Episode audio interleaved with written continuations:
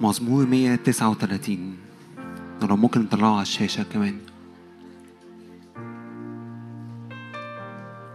هشجعك لو معاك إنجيلك افتحه. هنقرأ مع بعض كلنا.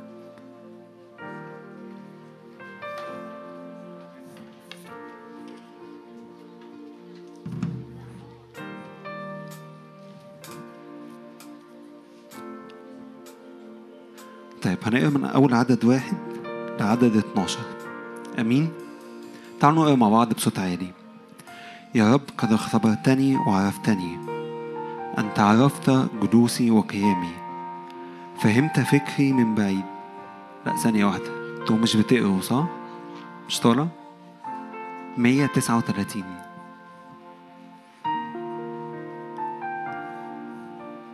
عدد واحد. تعالوا نقرأ مع بعض بصوت عالي. يا رب قد اختبرتني وعرفتني. أنت عرفت جلوسي وقيامي. فهمت فكري من بعيد. مسلكي ومربدي زريت وكل طرقي عرفت. لأنه ليس كلمة في لساني إلا وأنت يا رب عرفتها كلها. من خلف ومن قدام حصرتني وجعلت علي يدك. عجيبة هذه المعرفة. فوقي ارتفعت لا أستطيعها. أين أذهب من روحك ومن وجهك أين أهرب؟ إن صعدت إلى السماوات فأنت هناك وإن فرشت في الهاوية فها أنت. إن أخذت جناحي الصبح وسكنت في أقاصي البحر فهناك أيضا تهديني يدك وتمسكني يمينك. فقلت إنما الظلمة تخشاني فالليل يضيء حولي. الظلمة أيضا لا تظلم لديك والليل مثل النهار يضيء كالظلمة هكذا النور. والآية اللي جوايا. عدد سبعة. أين أذهب من روحك ومن وجهك؟ أين أهرب؟ وده اللي جوايا إن إحنا جايين نصعد فوق الجبل وجها إلى وجه. مش كلمة اتعودنا عليها بس اللي جوايا قوي وجها لوجه بجد. قعدت أدور الصبح وجها لوجه دي اتقالت فين؟ حد فاكر فين؟ أول مرة؟ موسى؟ لا هي طلعت مش موسى. تعالوا نفتح تكوين 32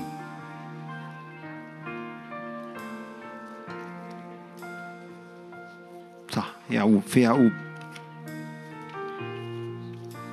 يعقوب 32 وعدد 30 فدعا يعقوب اسم مكان فنئيل قائلا لأني نظرت الله وجها لوجه ونجيت نفسي. ودي أول مرة كانت اتقالت كده وبعد كده في موسى وما اتقالتش تاني في العهد القديم. واللي جوايا قوي إن وجها لوجه هنتقابل معاك كل مرة هتتقابل معاه وجها لوجه هتحصل حاجة هتحصل مقابلة هيحصل إدعاءات هيحصل معرفة ليه هو جواك. أمين؟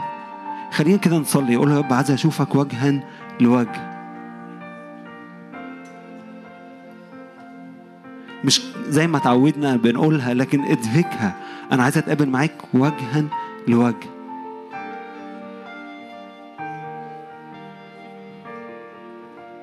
وجها لوجه هناك حرية هناك فرح.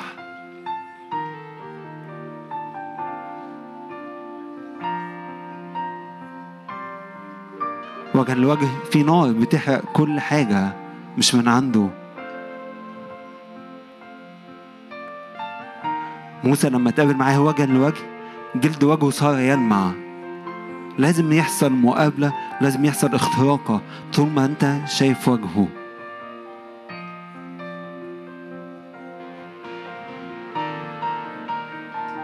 قول رب عايز أشوفك وجها لوجه عاوز عينيا تشوفك. تستنير عيون أذهاننا فنفهم ونعرف حاجة جديدة عنك. نتغير إلى تلك الصورة عينها. لما هنشوفك وجها لوجه. يبقى في استعلان مجد أولاد الله.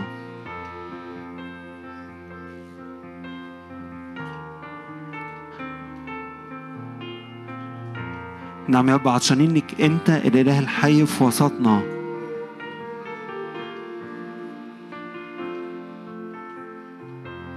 وجها إلى وجه كما يكلم الرجل صاحبه.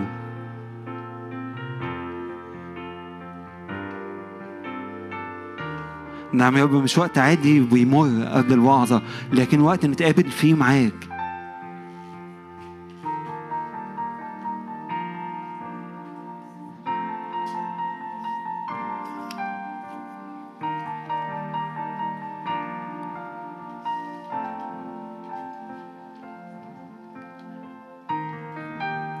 نعم يا رب. بصلي من أجل نار جديدة تملى القاعة. يا رب نار روح القدس.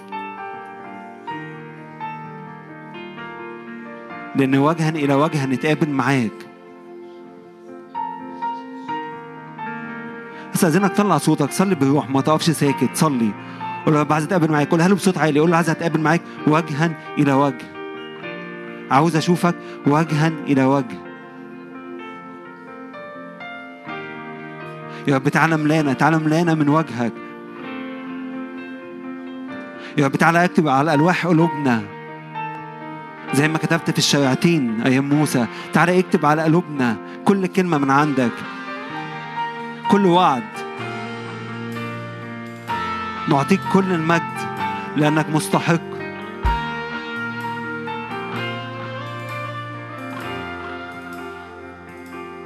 نعم يا رب بنسأل حضورك يملى القاعة بالكامل. يا رب عايزين نشوف وجهك عايزين نشوف وجهك. مجدك يملأ البيت بالكامل.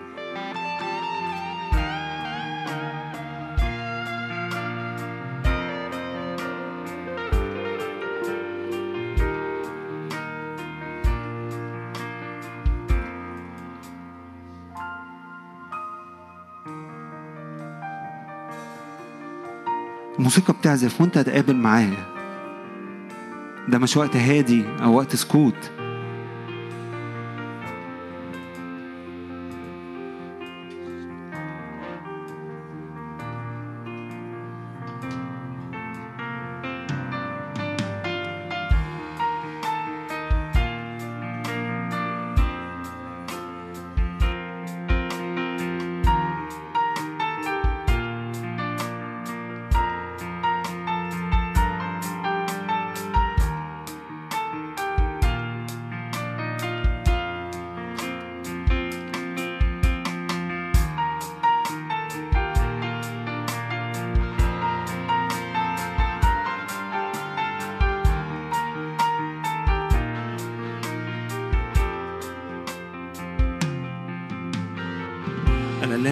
نعبده حي في وسطنا.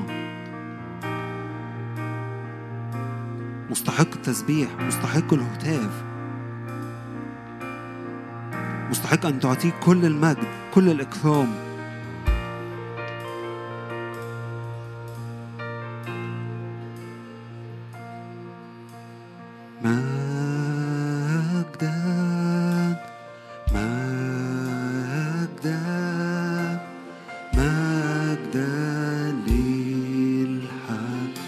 اديله كل المجد.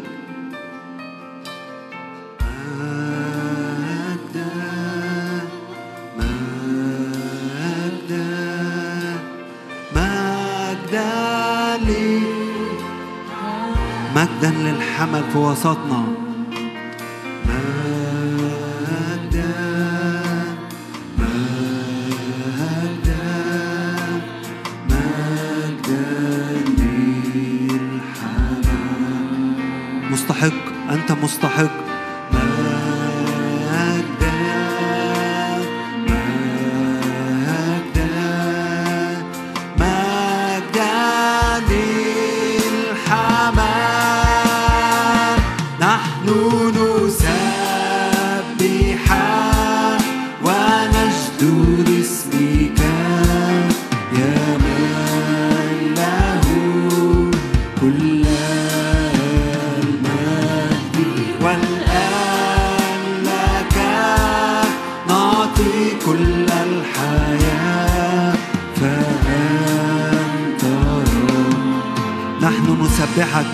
الموسيقى قولها نحن نسبح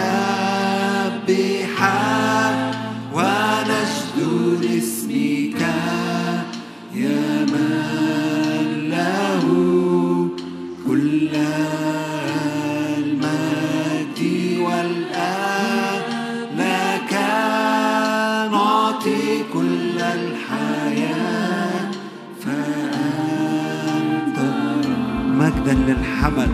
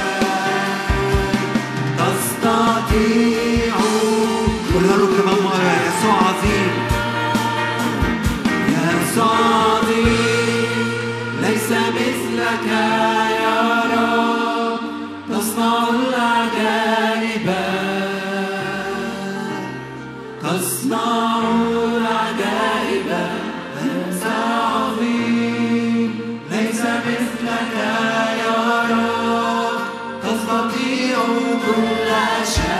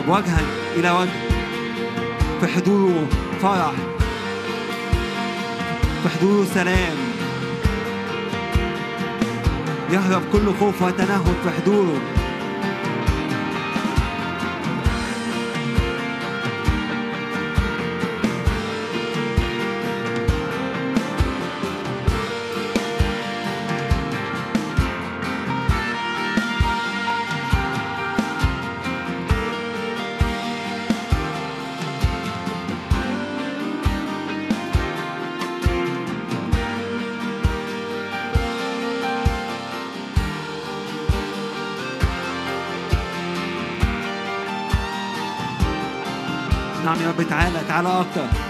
نطلب حضورك نطلب وجهك.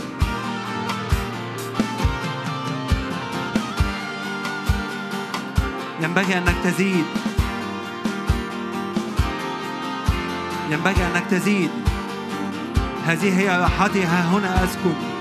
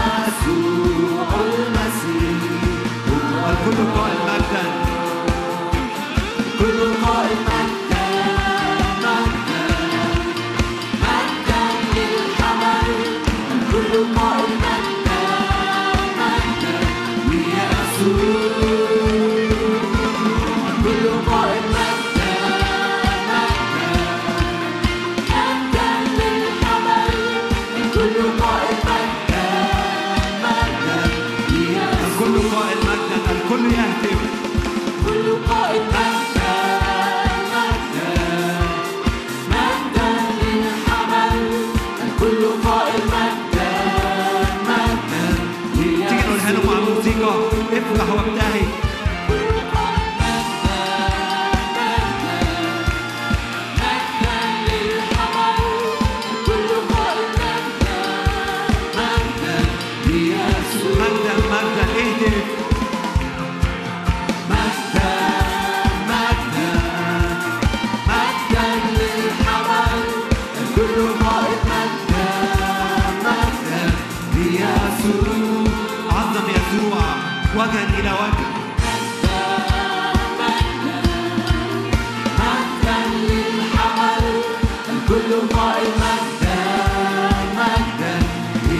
Jesus.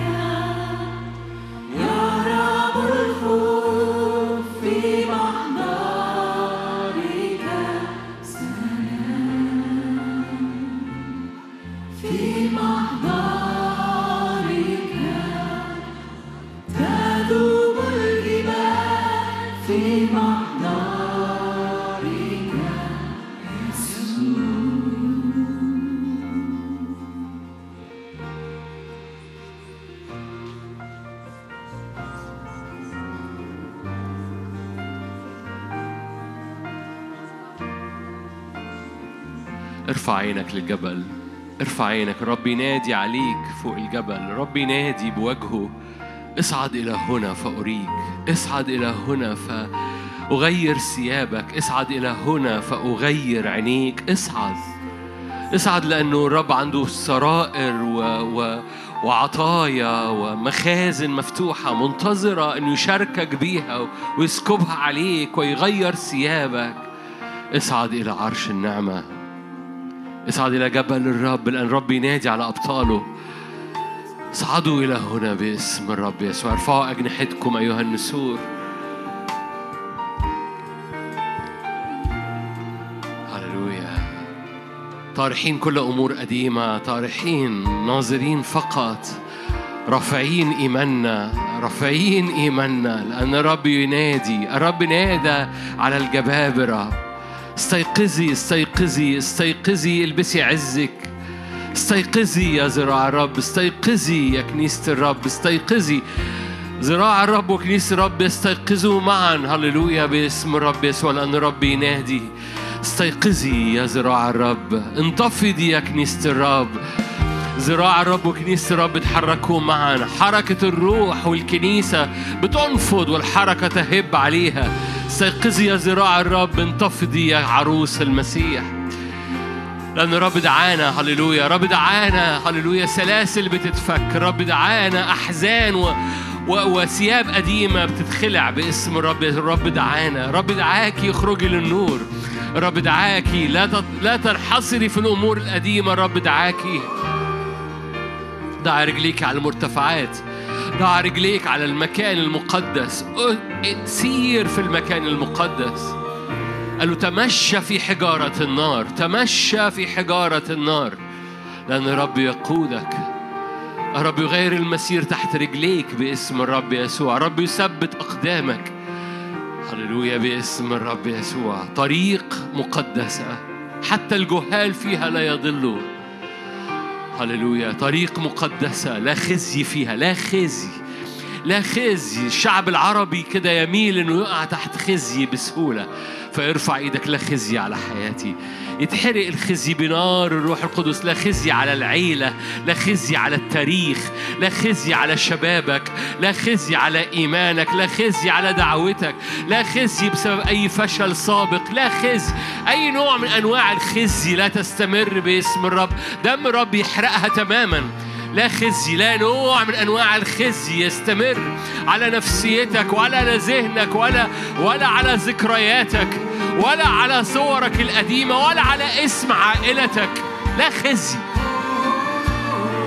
لا خزي خدمة لا خزي إيمان لا خزي تاريخ أسرة لا خزي. احرق بنار الروح القدس اطلب نار.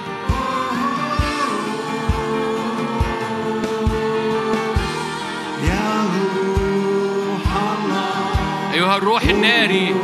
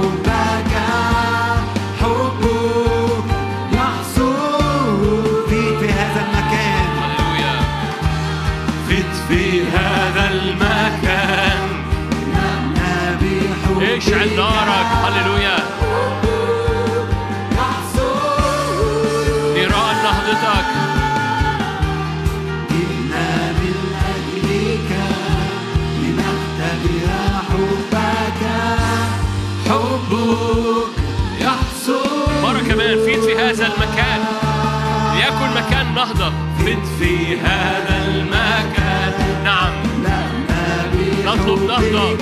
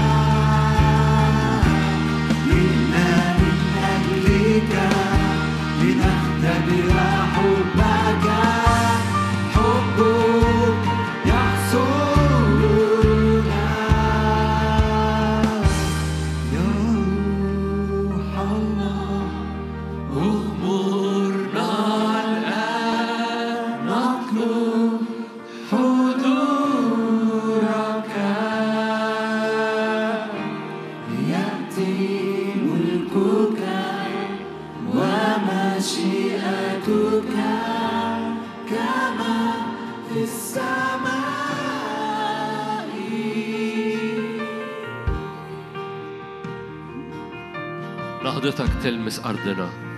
نهضتك تلمس أراضينا وبيوتنا وبلادنا. نهضتك تلمس. بنختار نهضتك بنختار نارك بنختار زيارتك لأراضينا. بنختار زيارتك لكنايسنا وخدماتنا. كل كنايس وخدمات ممثلة في القاعة أو بتشاهد. بنختار نهضة بنختار نار بنختار بنرفض الفتور بنرفض البرودة. و... بنختار النار بنختار نتمشى في حجارة النار.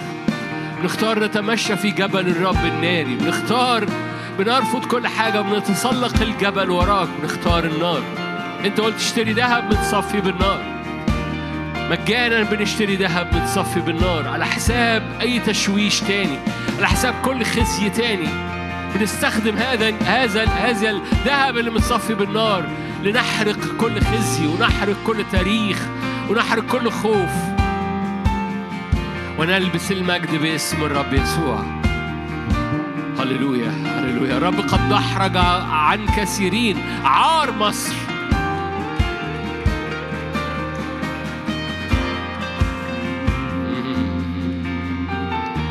إنه زمن النسر والأسد معا. إنه زمن الاسم النسر والأسد معا. رسل وأنبياء. نسر والأسد معا. إنه زمن يرف حضوره ويغطي. إنه زمن يرف حضوره على البيوت وعلى الكنائس وعلى الخدمات. إنه زمن روحه بيرف على على محافظات وعلى بلاد. إنه زمن إنه زمن النسر والأسد.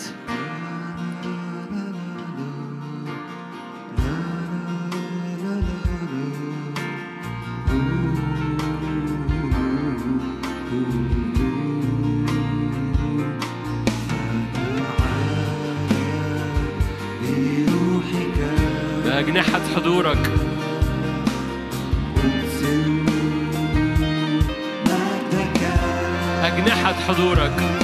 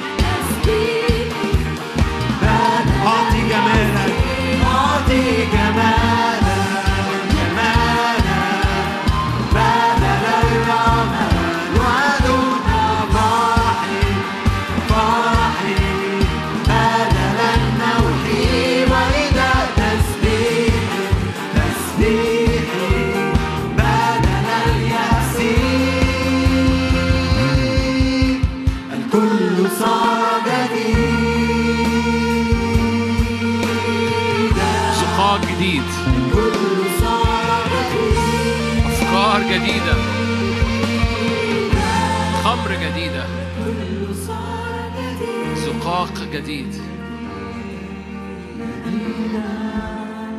كل صار جديدا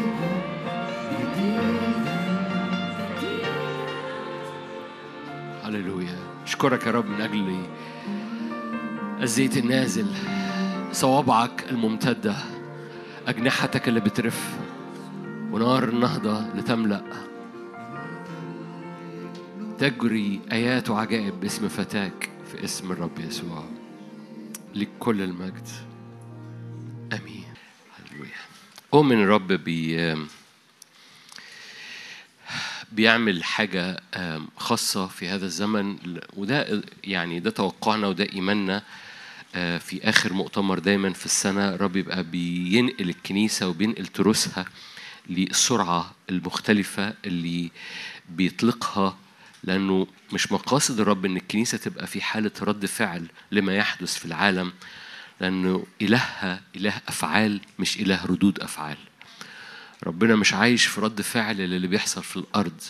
ربنا بيريد الكنيسة وبيحط الكنيسة في حتة تبقى في حالة فعل في الأرض مش رد فعل. كلكم عارفين إن إحد معاني أنطاكيا وإحنا خدمة أنطاكيا بتعلن ده أو بتتحرك فينا آه، كلمة أنطاكيا يعني مركبة سريعة. عشان كده أنطاكيا كانت مركز للنهضة. أنطاكيا اجتذبت السبوت النور كمركز للإشعاع كمركز لإطلاق الرسل والأنبياء. اللي خلى أورشليم السبوت النور بتاع النعمة والنهضة والحركة والتركيز وسفر الأعمال سفر الأعمال نفسه. لو تبص على سفر الأعمال من أعمال واحد لأعمال عشرة كله في أورشليم. من بعد عشرة كل سفر الأعمال في أنطاكيا. ومن أنطاكيا مع بولس.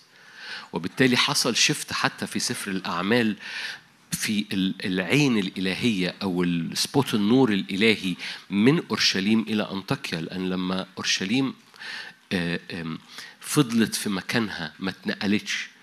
كان الرب يتحرك بمركبة سريعة. مهم جدا إن ندرك الحركة الإلهية أو ندرك اللي الرب بيعمله ونتحرك معاه. أنا بعتذر طبعا إن أنا طولت في الاجتماع الأول بس أشجعك مش عشان تسمع صوتي تاني أشجعك إنك تسمع الاجتماع ده مرة تاني. بس بس وحط نفسك في المشاهد حط نفسك في المواقف واستقبل النعمة. قصة مش كلام عربي القصة إن في نعمة لأنه الآية اللي إحنا بنقراها وهقراها مرة تاني وأبتدي بيها أفسس اتنين. هذه الآية لا تتحدث عن أشخاص لكن تتحدث عن نعمة. لو قريناها كأشخاص بتفقد بتبقى سطحية جدا. لكن لو قريناها كنعمة إن هذه العائلة ليها أساس. هذه العيلة ليها أساس وهذا الأساس هو نعمة الرسل ونعمة الأنبياء. ويسوع المسيح حجر الزاوية. إدراك ده إدراك ال- التركيبة الإلهية. وهن هنتكلم ببساطة الاجتماع ده مش تعليمي الاجتماع ده روحي وفي حاجات كتيرة أنت سمعتها قبل كده بس بنركبها في الصورة الإلهية عشان نستقبل النعمة في الاجتماع الأخير من هذا اليوم ونستقبل الزيت النازل وإحنا بنصلي مع بعض بعد دقايق. آمين. فاللي عندهم مواصلات وكده هيلحقوها ما يقلقوش. أفسس اتنين نقراها مرة تاني. آية 18 به لنا كلينا قدوم في روح واحد إلى الآب. بالمسيح لنا قدوم في روح واحد إلى الآب. فلستم إذن بعد غرباء ونزلا بل رعية مع القديسين وأهل بيت الله. فأنت مش لوحدك. مبنيين على أساس. حضرتك أنت حضرتك مبني حضرتك مش مش مش حاجة خفيفة. حجارة حية مبنية متراصة مركبين معا إلى ذلك الرأس. مبنيين معا على أساس الرسل والأنبياء. ويسوع المسيح إيه؟ كلكم عارفين أنا بحب الآيات اللي فيها نفسه دي. لأنه لو ما قالش نفسه الآية كانت تبقى حلوة برضه. ويسوع المسيح حجر زاوية جميلة. بس زي ما يكون الروح القدس حريص إنه يقول لك يسوع المسيح شخصيا في التركيبة دي. يسوع المسيح نفسه. ما هو مفيش يسوع المسيح غيره. بس هو الروح القدس حريص إنه يقول لك فاكرين لما مثلا تلميذي عمواس كانوا ماشيين يقول لك جاء يسوع نفسه وصار معهم. يعني ما أعرفش بتحبوها ولا لأ بس إله السلام نفسه يقدسكم إلى التمام. ولو شلنا نفسه الآية حلوة إله السلام يقدسكم إلى التمام. جاء يسوع وصار مع تلميذي عمواس. حلوة. يسوع المسيح حجر الزاوية. جميلة. بس الروح القدس حريص إنه يقول لك no no no هو بيدخل صوابعه وبيدخل حضوره وشخصيا بيبقى موجود ليك. في التركيبة دي في الإدراك ده في إدراك إنه إنك أهل رعية ومبني معا وشايف الرأس وكل حاجة أنت ما بتتحركش إلا بإشارة من الرأس. التركيبة بقت مختلفة. الأنا ما بقتش موجودة. المقارنة ما بقتش موجودة. لأن ما فيش عضو قاعد يقارن نفسه مع العضو التاني. القصة كلها كل الأعضاء متركبة معا للرأس. مفيش حد بيقارن دوره مفيش حد بيقارن العين أجمل ولا الإيد أجمل ولا القلب أجمل ولا الضافر أجمل مفيش حد بيقارن. كل واحد مش محصور في في دوره كل واحد محصور إيه الإشارة اللي جاية من الرأس. عشان بحسب الإشارة اللي جاية من الرأس أنا هتحرك ودوري إن أتحرك بحسب الإشارة اللي جاية من الرأس مش أقارن نفسي وأحاول الضافر يبقى عين. هدف الضافر إن ياخد إشارة من الراس. لو الضافر حاول إنه أنا عجباني العين حاول أشوف. أنا بدي مثل هو كتابي بس مش مش عشان كلنا لازم نشوف بس مش هي القصة. أنا بتكلم على المقارنة المقارنة الدور ومقارنة القصة كلها إن كل ده كل الأعضاء متركبة معا لمؤازرة كل مفصل مبنيين معا متركبين ننمو إلى الرأس. لأنه لما بنتحرك بهذه الطريقة الرأس نفسه يسوع نفسه هو حجر الزاوية. هذا التواجد وهذا ال هذا ال هذا الوعد أو العهد في التركيبة الإلهية بيحركك بطريقة مختلفة خالص. ما فيهاش مقارنات ما فيهاش فيها أنا عندي إن أنا أعمل ما يقوله السيد. ده دوري. فاكرين المثل اللي في بعض الأحيان الناس بتحس إنه مش لذيذ؟ لو عملتم كل قولوا إنكم عبيد بطلون لأننا فعلنا فقط ما أمرنا به. يعني عملت اللي أنا أمرت بيه ما عملتش أزيد. فالقصة كلها في الآخر إنك تعمل ما أمرت بيه مش تعمل ما أمر بيه حد تاني. بس أنا عجباني دي. أه بس ما هو ما قالكش أعمل دي. أوكي أنا آسف. مبنيين على أساس الرسل الأنبياء ويسوع المسيح نفسه حجر الزاوية الذي فيه كل البنى مركبا معا ينمو هيكل مقدسا في الرب الذي فيه أنتم أيضا مبنيون معا. واخدين بالكم إن معا دي متكررة شوية؟ معا مسكنا لله في الروح. هذا هذه الآية موجودة في إصحاح كامل في سفر زكريا. زكريا أربعة. كلكم عارفين أنا بحب هذا الإصحاح. لو أنت مش عارف أديك عرفت. لو أنت مش فاكر زكريا أربعة بيقول إيه؟ هتتذكر دلوقتي. رجع الملاك الذي كلمني وأيقظني كرجل أوقظ من نومه. لزاز الأنبياء. هو ما كانش نايم. هو كان صاحي بس صحي. كرجل هو هو هو كان صاحي بس كأنه صحي. ليه؟ لأنه الإعلان بيأتي. مش مهم. رجع الملاك الذي كلمني وأيقظني. كرجل أوقظ من نومه. هو كان مستيقظ بس صحي. أعرفش عنك بس أنا لما أقرأ آية زي كده أقوم واقف. عشان كده حتى مش عارف أكمل أوعظ. ليه؟ لأنه دي صلوة تقولها. أوقظني وأنا صاحي. صحيني وأنا صاحي. حلوة الآية دي؟ حلوة الصلوة دي؟ صحيني وأنا صاحي؟ أوكي. قال لي ماذا ترى؟ قلت قد نظرت إذا بمنارة. كلها ذهب كوزها على رأسها وسبع سرج عليها وسبع أنابيب للسرج التي على رأسها. كلكم عارفين سفر الرؤيا ترجم المنارة إن هي الكنيسة. العمل الروحي الجماعة الروحية أين كانت؟ في مكانها. عندها زيتونتان حوالين إحداهما عن يمين آه سوري أنا نطيت آية. أقرأ تاني. إذا بمنارة كلها ذهب وكوزها أو الإناء المليان زيت على رأسها وسبع سرج عليها وسبع أنابيب للسرج التي على رأسها. وعندها زيتونتين إحداهما عن يمين الإناء ده الكوز والأخرى عن يساره. أجبت وقلت الملاك الذي كلمني قائلا ما هذه يا سيدي؟ أجاب الملاك الذي كلمني وقال أما تعلم ما هذه؟ كلكم عارفين برضو بحب إن أذكر هنا إنك لما ترى حاجة لأن لأن النعمة النبوية بتفتح عينيك وبتفتح ودانك لكي تسمع وترى زي ما قرينا الآيات الصبحية تسمع وترى وتنطق. أحد وظائف المسحة النبوية إنها تترجم ما يحدث في الروح للعربي.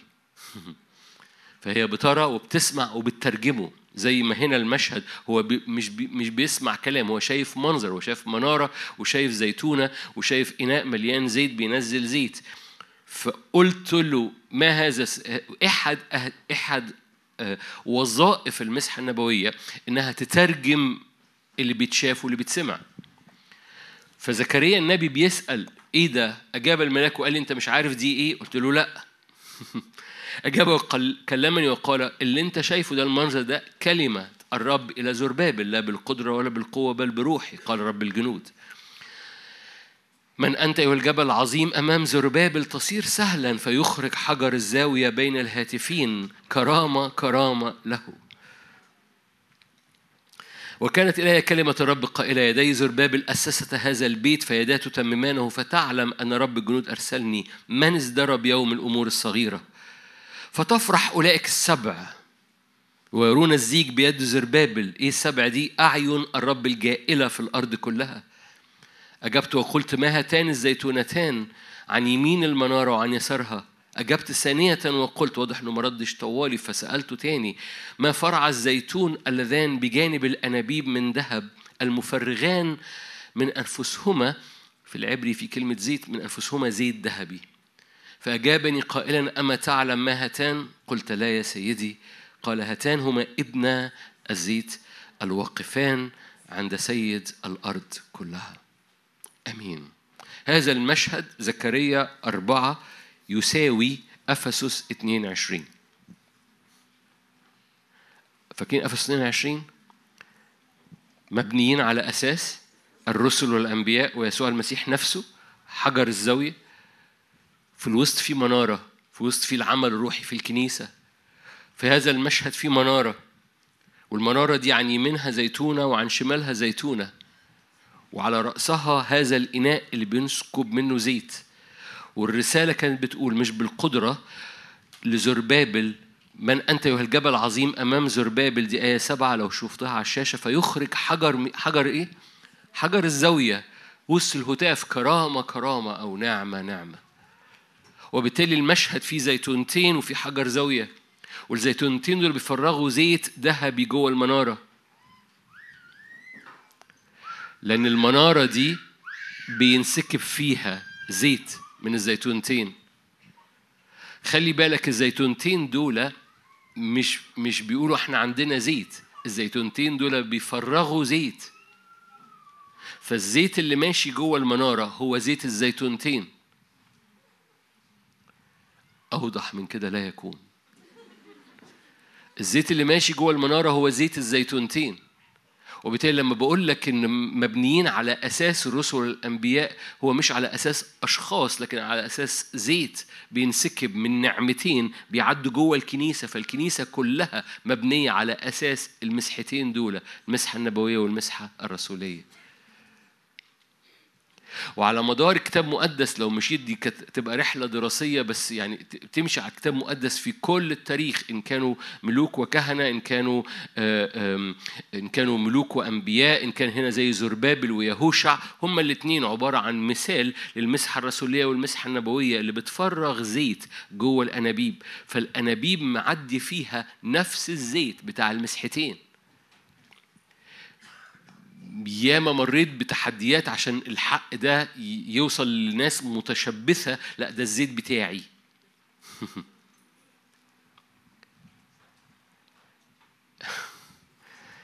تيموساوس الأولى. تيموساوس الأولى. من من من سمات المسحة الرسولية زي ما حكينا عنها في الاجتماع الأولاني أنا قلت لكم إنه ال- ال- الرسول يجب أن يبني حيث لم يبني آخرين وإلا ما بقاش بس أحد سمات هذه المسحة الرسولية هي الاستقامة الشخصية مش كده؟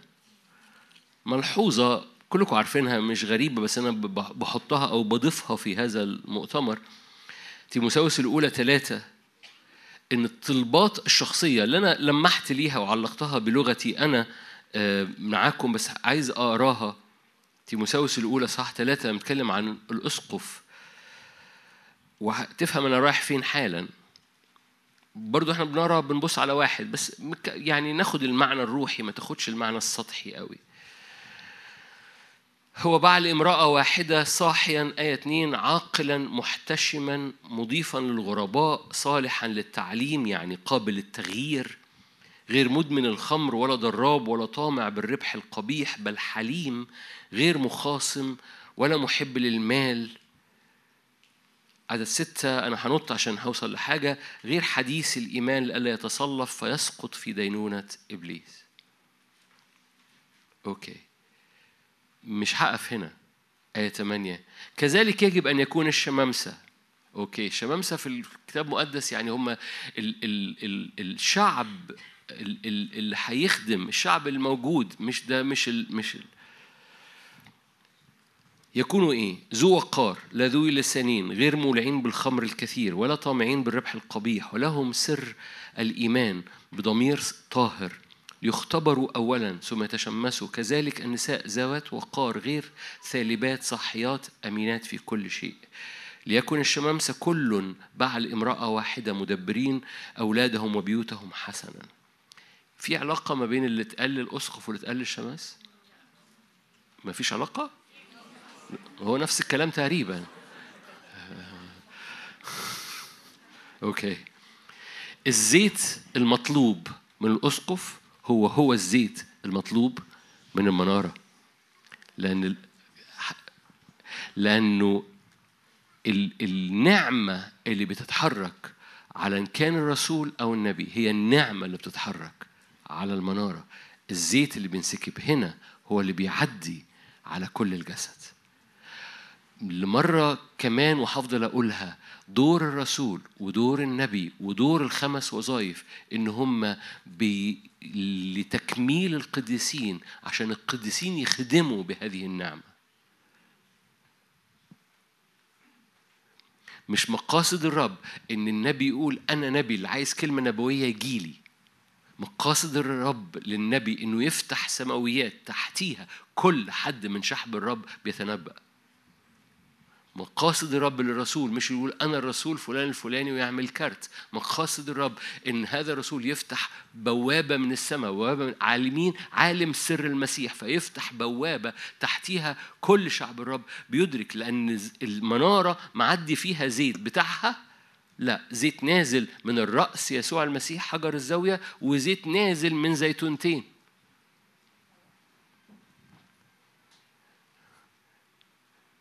المنارة مش بيعدي فيها الزيت بتاعها المنارة بيعدي فيها زيت نازل من زيتونتين.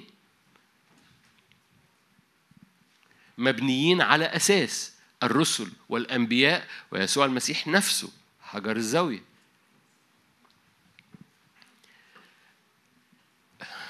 وشكم مش مشجعني. اللبنانيين مشجعيني فهو هو نفس الآية. هو هو نفس الم... هو هو افس 22 بكل وضوح. القصة كلها. ان إحنا ما تعودناش كده ما تربيناش كده. دايما في واحد على الستيج ودايما في صفوف كراسي والقصة مختلفة. القصة مختلفة. م- تعبير كلكم عارفينه ال- الكنيسة ضعفت لما بقى محور الكنيسة المنبر مش محور الكنيسة الميدة. كلكم عارفين هذا التعبير. لما لما لما الحجر الزاوية ما بقاش في محور الكنيسة وبقى محور الكنيسة مين هيقف على المنبر؟ الكنيسة ضعفت. لأن القصة هذا الزيت بينساب على كل الجسد هذه النعمة بتنسكب على كل الجسد. فالزيت بتاع الزيتونتين هو هو اللي نازل جوه المنارة فالمنارة كلها معدي فيها زيت رسولي وزيت نبوي بينسكبه ويسوع المسيح نفسه هو على رأسها هو حجر الزاوية فبيخرج حجر الزاوية زربابل ويهتف الشعب كله. كرامة كرامة هذا الشعب بيهتف ليه؟ لأن في زيت نازل من كل جهة.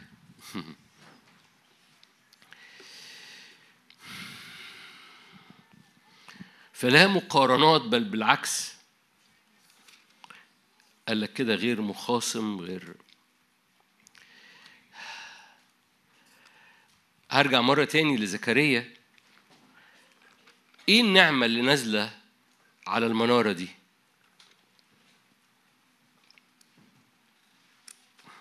زكريا أربعة. أنتوا هنا؟ كل مرة أقول إنه الرسل والأنبياء مش دورهم إنهم يخدموا بحس جاية منكم. جاء زمن انك. أوكي. عارفين ماتشات الكورة؟ مثل تاني من ماتشات الكورة مش عارف إيه ال... بمناسبة كأس العالم. مش عارف. ولا ليا في كأس العالم. المهم. اللعيب الضعيف يخاف حد يبعت له كورة. اللعيب الضعيف يخاف حد يبصيله لأنه هيبقى عليه مسؤولية إنه يستقبل الكورة ويعمل بيها حاجة. فدايما بيحاول يهرب إن حد يديله كورة. لحسن هتبقى سبوت عليه. فهمتوا حاجة؟ انتهى انتهى المثل. المثل خلص خلاص. لما ربي يبصيلك كورة ما تخافش. انتهى زمن انك تخاف ان الرب يقوم باصيلك الكورة ويقول لي ها يقول لك ها وريني بقى شطارتك. وريني هتستقبلها إزاي هتمتصها إزاي وهتجري بيها إزاي وهتبصيها إزاي. انتهى زمن انك تخاف ان المسؤولية تترمي في حجرك وتقول أمم أنا هتحرك وراء الرب. انتهى زمن انك تخاف انك تحسم أمور لأنه لأنه مقاصد الرب عارف الأمور ما تحسمش ليه؟ لأنك خايف انك تحسمها لأنك خايف انك تحسمها. منتظر حاجة تحصل كده أو أو أو رسول ينزل فوق دماغك ويحسمها لك. بس المسحة الرسولية أنت مبني على أساس هذه المسحة الرسولية اللي ممكن تحسم ليك كل مواجهاتك. بكرة الصبح هنتكلم عن مسحة الاختراقة لأن مسحة الاختراقة في مسحتين بيتحركوا مع المسحات النبوية والرسولية بتحسم أمور كتيرة في حياتك. فلو أنت مروح اسمعنا بكرة. لكن ببساطة في حاجة مهمة في حياتك إنك ما تخافش إن الرب يرمي ليك مسؤولية لما تدرك إنه النبوة دي النبوة دي بتتفتح في السماوات عشان أنت تستقبل صوت الرب وتثق وتصدق وتطمن لأن الصوت اللي أنت سمعته مش بتشك فيه لأنه طالما عين الرب وجه الرب و... و... وأنت واقف وراء الرب قلب صادق إذا مجد الرب يترقى ويحفظك. فلما الرب يبصي لك الكورة ما تخافش ما تكشش ما تضطربش وتقوم عامل حاجة غلط بيها. الرب يتوقع خلاص انت اتدربت فاستقبل الكورة اطلع اجري بيها وبصيها. ما تبقاش اناني لانك مش هتجيب جون كده.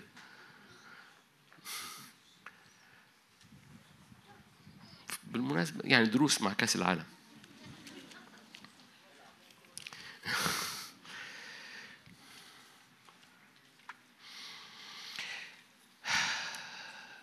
سأل زكريا الملاك ما هاتان الزيتونتان عن يمين المنارة وعن يسارها؟ أجبت ثانية وقلت له ما فرع الزيتون اللذان بجانب الأنابيب اللي بيفرغوا من نفسهم. المفرغان شايفين الآية 12 المفرغان من أنفسهما. زيت ذهبي. فكل المنارة شغالة بالزيت الذهبي اللي نازل من الرأس يسوع المسيح ومن الزيتونتين. أقولها تاني؟ كل المنارة شغالة بزيت ذهبي نازل من الرأس يسوع ومن النعمتين دول. دول مش بني آدمين. انتهى بقى زمنك تفكر الرسل دول بني آدمين معينين والأنبياء دول بني... القصة مش قصة نعم رب يفتحها على الكنيسة. أنا بكرر مش كده أشكرك إنك قلت آه. ويا ريته جايب نتيجة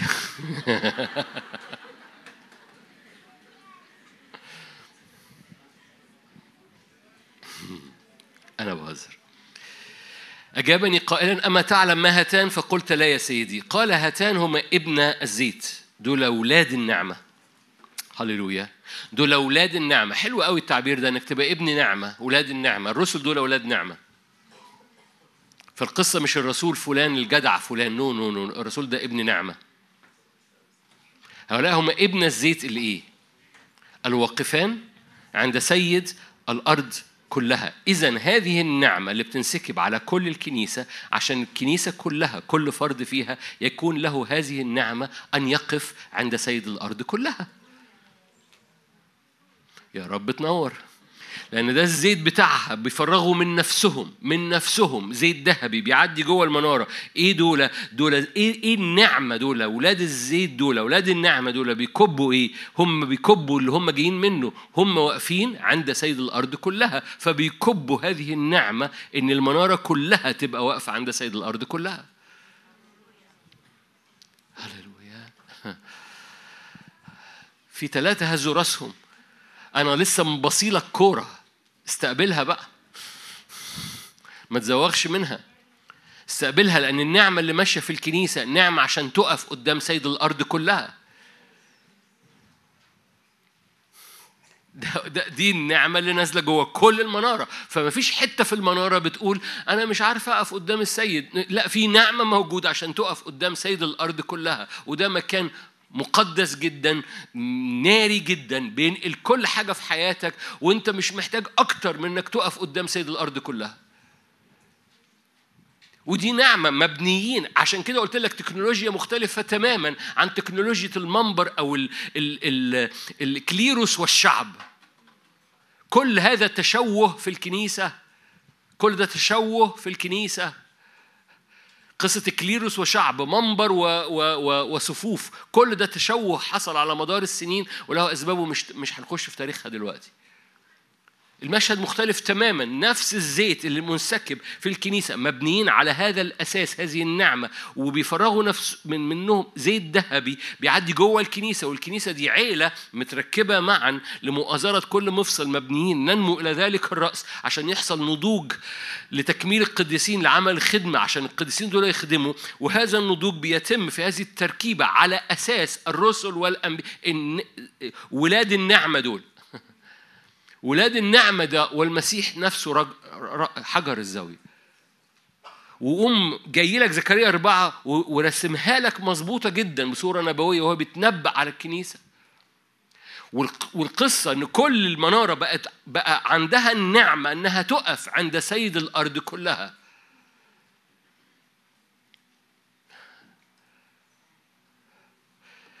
محتاج تكلم نفسك وانت بتسمعني دلوقتي. أنا روحي عندها الصلاحية إنها تقف عند سيد الأرض كلها. وتكلم روحك آه، اقف يا روحي وقف يا نفسي وادركي يا نفسي إنك لك واقفه عند سيد الأرض كلها وهي دي النعمة اللي أنا واقف على أساسها ده بتنسكب النعمتين دول الرسولية والنبوية جوايا عشان أقف عند سيد الأرض كلها وهنا اتغير وهنا القداسة وهنا الحرية وهنا لا شيم ولا عار ولا خزي ولا ولا تاريخ قديم ولا خوف من اللي جاي وأقف عند سيد الأرض كلها عشان آخد تكليفات لأن المشهد مختلف تماما. تعال نروح للمشهد رؤية. رؤية سفر الرؤية. أنتوا هنا؟ أوكي. إحنا إحنا ال- القصة كلها إن هذه النعمة اللي بتنسكب من ولاد النعمة من المسيحتين دول ويسوع المسيح نفسه نفسه شخصيا في التركيبة حجر الزاوية بيسكب هذا الزيت على حياتك. عشان تقف في المكان ده.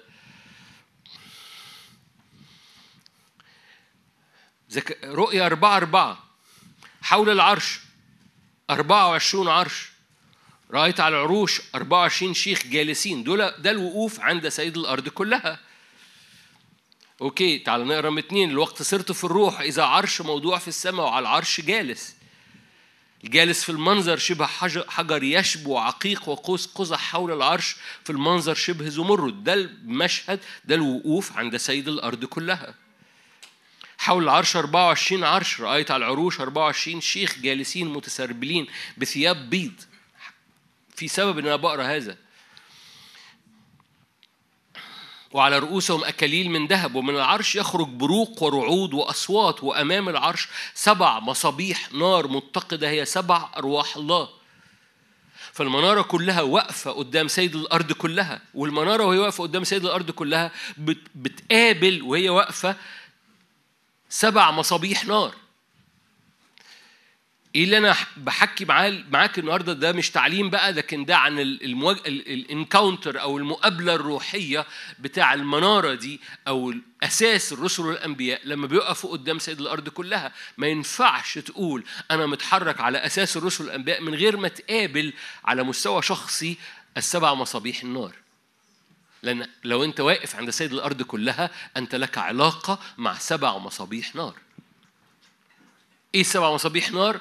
اللي هو سبع إظهارات الروح القدس الموجودة في أشعيا 11.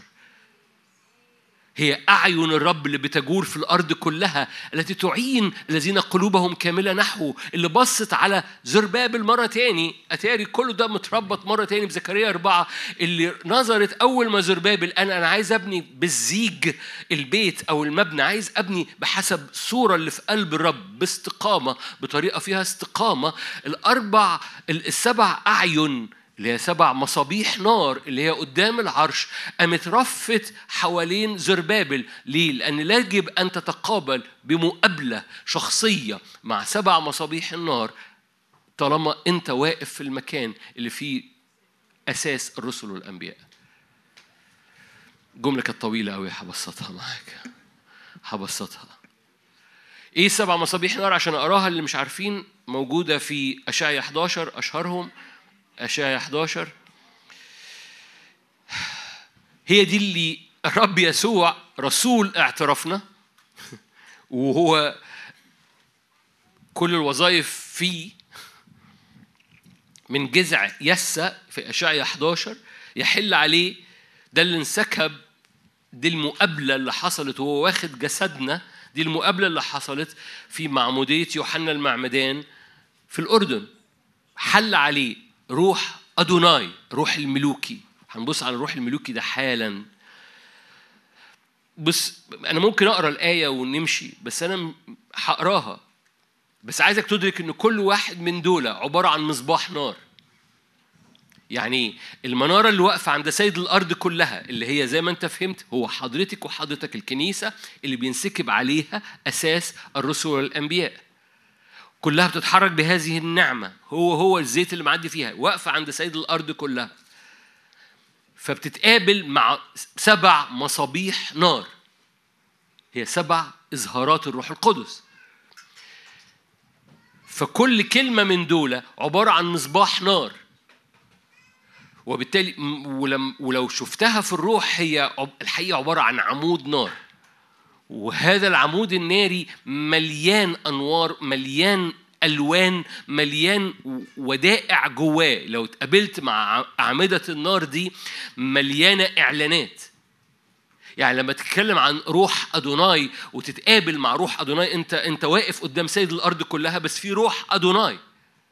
ده ده سبع مصابيح الله ده أنا مش بقول كلام من عندي تقول لي ده أنت بتحكي اختبار. أقول لك هو هو آه اختبار لكن هذا الاختبار مربوط بالكلمة لأن في سفر الرؤيا يقول لك كده إن في سبع مصابيح نار متقدة هي سبع أرواح الله سبع اظهارات الروح القدس. فهو اللي بيقول مش مش مش خادم اللي بيقول لك. السبعة دول مذكورين في أشعة 11 بس خلي بالك إنك بتتقابل مع مصابيح النارية دي وأنت واقف قدام سيد الأرض كلها. أساس الرسل والأنبياء اللي بيعدي جوه كل الكنيسة. ساعدوني جوه كل الكنيسة. مش بكلم حد جنبك. الكرة جاية لك أنت اللي بيعدي جوه كل الكنيسة. أساس الرسل والأنبياء ده بيثبت رجليك قدام سيد الأرض كلها. وأنت قدام سيد الأرض كلها أول خط هنبص على 24 شيخ بعد دقايق. أول خط بتقابله هو السبع مصابيح نار اللي هي سبع إظهارات الروح القدس هو اللي بيقول. بس دي هنا قايل دي مصباح نار. ولو شفت هذا المصباح هو عبارة عن عمود ناري مليان ألوان فمليان حكمة مليان وعمال بيدور ففي ألوان متنوعة. ليه؟ لأنك لما تقابل مع روح أدوناي بيزداد الاكتشاف. فاكرين الاجتماع الصبحية؟ القصة مش معلومة القصة إعلان. قصة إعلان وبيزداد الإعلان. فأنت لما بتقف قدام روح أدوناي آه، آه، لو سبت نفسك في الروح أنت ممكن تقضي يومين. ليه؟ لأنه لأنه كل شوية في موجة جديدة أو هبو لو جاز التعبير هبو هبو جديد أو ذرات من هذا الحضور الناري من هذا المصباح الناري بيقوم داخل جوه إناءك جوه طبيعتك فبيغير الطبيعة. خلي بالك القصة رايحة لأنه كل ما بيغير طبيعتك بتبقى تقيل. بتبقى ليك وزن وزي ما أقول لك هشوف هتشوف أنت بتعمل بيبقى ليك وزن فين. أولاد سكاوى لما حبوا يطلعوا أرواح شريرة أرواح شريرة قال لهم ما لكمش وزن. أنتوا مين؟ القصة كلها أنت ليك وزن في السماويات وفي الأرض وتحت الأرض ولا لأ؟ القصة كلها لأن ال- الكنيسة اللي مبنية على أساس الرسل والأنبياء ويسوع المسيح نفسه حجر الزاوية بتقف حقيقي لأنه هي ليها الصلاحية أنها تقف أمام أبواب الجحيم. بن- بنقولها وبنرنمها أبواب الجحيم لن تقوى عليكي ترنيمة جميلة بس آه، آه، ما بيني وما بينك آه، إحنا تقال بما فيه كفاية؟ أوكي. متحمسين قوي انكم تقولوا لا.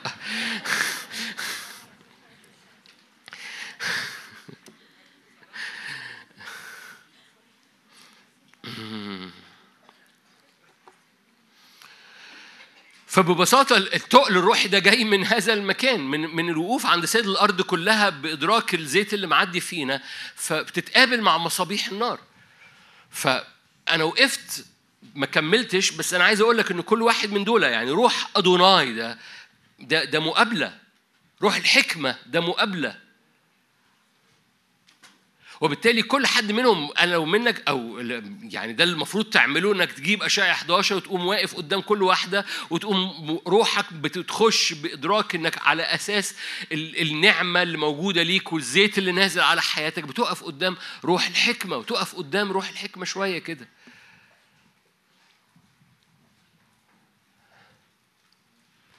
وخلي بالك روح الحكمة ده مش حاجة طايرة في الهواء ده ده عمود نار قدام العرش كأنه عارفين ال ال ال ال ال المباني اللي فيها أعمدة كده هو كأنه معبد أو كأنه أيا كان مش عايز أقول كلمة معبد يعني بس أعم- أعمدة. فأنت واقف قدام معدي قدامك في سبع أعمدة قدامك سبع أعمدة دي نار فمصباح نار وكل عمود منهم بيحمل ليك حاجة تنقلك وأنت داخل قدام سيد الأرض كلها. فروح الفهم روح المشورة روح القوة روح المعرفة روح مخافة الرب.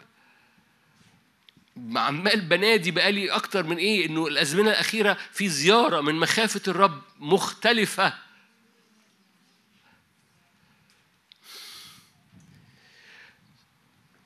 في مرة كنت. بقول له يا رب أنا عمال بقول جملة وبقت بقت وعظه ما بقتش يعني نفسي تزور بقى. زي ما زرتني تزور يعني. اشمعنى أنا يعني يحصل فيا كده؟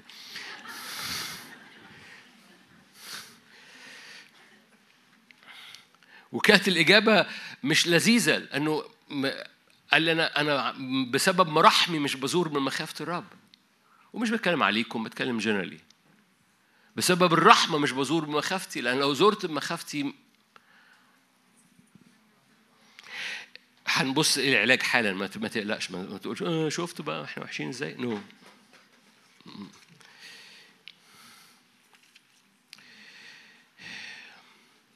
وكلكم عارفين آية ثلاثة ولذته تكون في مخافة الرب. مش عايز أطول هنا. يعني ده يسوع الغصن اللي كان بيحب قوي يتمشى مع مخافة الرب. قال أبي معي كل حين لأني في كل حين أفعل ما يرضيه أنا في كل لحظة ما بقولش كلمة غير ما يكون هو قايلها ما بعملش حاجة إلا ما يكون هو عاملها. أنا بعيش لذتي مع روح المخافة دي.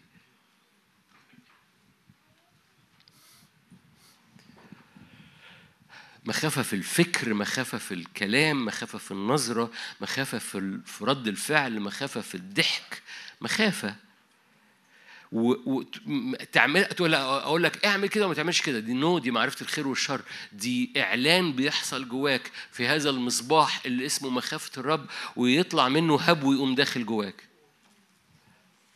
فيقوم مغير من جوه. في حاجة جوه بتقوم مخبوطة محروقة مضطرية بتدوب تتغير.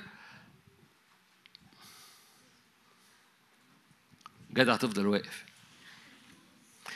لأنه بيحصل فيك حاجة كويسة وانت واقف قدام أنا آسف إن أنا هزرت كأني بقول بهزر. آه، بيحصل فيك حاجة كويسة مبهجة تخليك مش قادر تقف. كمل معايا. نرجع لرؤيا أربعة. أمام العرش. خلي بالك ده إحنا بنقول المنارة اللي واقفة قدام سيد الأرض كلها. فإحنا رابطين القصة بين- من النعمة الرسولية وال- الزي- ال- ال- أبناء الزيت اللي بيسكبوا زيت ذهبي النعمة الرسولية النبوية بتاخدك عند هذا المكان. لو أنت عايز تقول آه نعمة رسولية نبوية بس عايز تروح لهذا المكان آه سوري حضرتك بتهزر. هذا المكان الناري لأن في مسؤولية للحاجة اسمها النعمة الرسولية النبوية دي. أساس الرسل والانبياء دي مسؤولية. عشان كده الكنيسة لما ما قررتش إنها كل واحد ياخد المسؤولية دي عن نفسه ويقف فيها فضلت زي ما هي بت... مغمية عينيها وبتلف حوالين الساقية. بس جاء الوقت بقى كفاية. جاء الوقت إنك تاخد المسؤولية. أوكي يبقى أنا لازم أقف في المكان ده ولازم أعبر بهذه النار. الطريق للعرش بيعبر بسبع مصابيح نار لازم يعدوا فيهم. وده ده جميل جدا. هوريك حالا. ده جميل جدا. وهوريك حالا ليه جميل. مش عارف أوكي. بعد بعد سبع مصابيح النار دول وقدام العرش آية ستة قدام العرش بحر زجاج شبه البلور وفي وسط العرش وحول العرش أربعة كائنات مليانة عيون من قدام ومن وراء. فتاني صف بتقابله بعد السبع مصابيح نار هو أربع كائنات ملقانة عيون. كلكم عارفين الكائن الأول شبه أسد عجل إنسان وال- والكائن الرابع شبه نسر طائر. والأربع كائنات لكل واحد منها ستة أجنحة حولها ومن داخل ملقانة عيون لا تزال نهارا وليلا قائلا قدوس قدوس قدوس. إذا إيه تاني حاجة بتقابلها أو تاني حاجة بتخبط فيها هو الأربع كائنات الروحية اللي بتحمل أربع وجوه عمل الروح القدس فينا. مش هكرر بس الرب بيطلق إيه- إيه يطبع جوه روحك وإنسانك الروحي الأربع وجود مفيش مكان مفيش مجال تبقى واقف في أساس الرسل والأنبياء من غير ما تتقابل مع الأربع كائنات اللي بتطلع في حياتك في إنسانك الروحي. الأربع وجود دول. تقول لي دي كائنات روحية أنا ماليش دعوة بيها. أقول لك لما تقرأ الآباء ولما تقرأ حسقيال واحد هذا المشهد موجود في حسقيال واحد تكتشف ده المربوط الجاعل رسله رياحا وخدامه لهيب نار.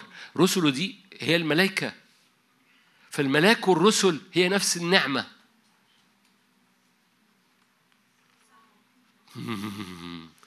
الجاعل ملائكته رياحا هي الجاعل رسله رياحا لأن كلمة ملاك هو رسول. مفيش حد بيتحرك في النعمة الرسولية أو النعمة النبوية غير ما يكون بيتحرك في كل أمور الرب بيسكبها بأجنحة في حضوره الإلهي على حياتك. فلما بتتقابل قدام العرش في أربع كائنات روحية بتحمل لما تقرأ الآباء كل الآباء. يقول لك الأربع كائنات الروحية دي هي المسحة اللي بتنسكب على على نفسك وأنت قدام العرش. هو اللي بيخرج من روحك وأنت في الروح قدام الرب. محتاج أسد جاء الوقت الأسد يخرج. محتاج هذا الثبات هذا هذا تنشؤون كعجول الصيره فاكرين؟ امبارح بالليل. هنا قايل على على على آية سبعة الحيوان الأول شبه أسد والحيوان الثاني شبه عجل اللي هو التور اللي هو في حاجة بتنطح في حاجة في حاجة فيها ثبات ما فيهاش رجوع. ما فيهاش رجوع. هذا الأسد مليان سلطان هذا النسر مليان نبوة وإعلان من فوق وك- وكل حد فينا ما بتمرش بحاجة ما بتمرش بمرحلة روحية أنت مش محتاج فيها الأربع وجودي. في مواجهاتك محتاج الأسد في انحسارك في الظروف محتاج النسر يبص من فوق. في الضغطات اللي بتحصل في الأرض على حياتك أنت محتاج هذا التور اللي يرجع للوراء. كلكم سمعتوني بقول في عالم الحيوان اجتماع الحياه كمان كل الحيوانات بترجع لورا. لو زقيت الأسد ممكن يرجع لورا. الحيوان الوحيد اللي مت... لو مهما زقيته عمره ما هياخد خطوة لورا كده اهو اسمه التور وربنا عايزك تور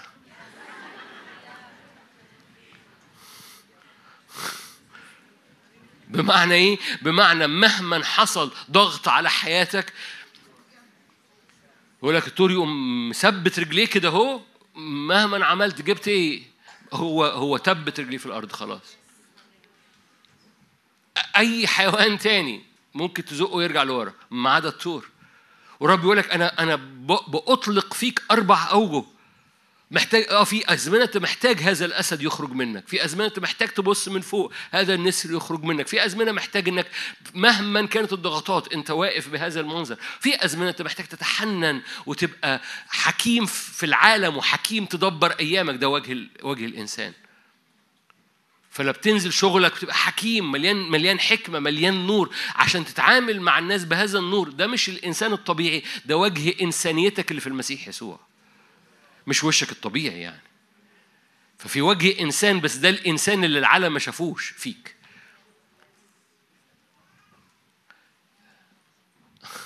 أه أنتوا هنا؟ فده ده, ده وجه ال- الآدم الأخير. اللي هو بيتشاف فيه حقيقي يعني إيه إنسان؟ مش التشوه الطبيعي. فما فيش موقف حضرتك بتمر بيه مهما كان الموقف اللي انت بتمر بيه النهارده لو أنا قعدت على جنب مع حضرتك قلت لك بتمري بإيه؟ تقولي لي بمر بكده آه أنت محتاجة هذا الوجه، بتمر بإيه؟ أنا محتاجة أوكي أنت محتاج هذا الوجه، ما فيش موقف أنت بتمر بيه لا يغطيه الأربع أوجه دول. فأنت محتاج السبع مصابيح نار تتعامل معاهم يبقى انكاونتر اختبار شخصي ما ينفعش تبقى على أساس رسل الانبياء وتتحرك في النعم دي بدون المقابلة الشخصية لازم تعرف تستقبل المسؤولية وتجري بيها داخل العرش. تجري بيها داخل العرش. فانتهى زمن بقى إن أنا بفادي الكورة بفادي المشكلة بفادي المسؤولية. حد تبقى صلي لي بقى أنت. انتهى الزمن ده. فانت بتقطع مشوارك قدام العرش بتقطع مشوارك مع سبع مصابيح نار بتقطع مشوارك مع الأربع كائنات روحية دي اللي عمالة بتغ... بت... بتشكل في حياتك. ارجع لحسقيال واحد وبص. تعال نعدي لأنه طبعا لأنه ال... ال... ال... آية تسعة حينما تعطي هذه الكائنات مجد وكرامة وشكر للجالس على العرش الحي إلى أبد الآبدين يخر الأربع وعشرين شيخ. قدام الجالس على العرش فاكرين ال 24 شيخ عدينا عليهم دول دول ال 12 وال 12 دول 12 ال- ال- ال- العهد القديم و12 دي الكنيسة الكاملة فكل الكنيسة تخر قدام الجالس على العرش ويسجدون للحي إلى أبد الآبدين ويطرحون أكاليلهم أمام العرش وده الجزء نمرة ثلاثة في في الواقفين قدام سيد العرض سيد الأرض كلها. الجزء نمرة ثلاثة هو ده الجزء الغالي جدا. إنه زمن آه، مم.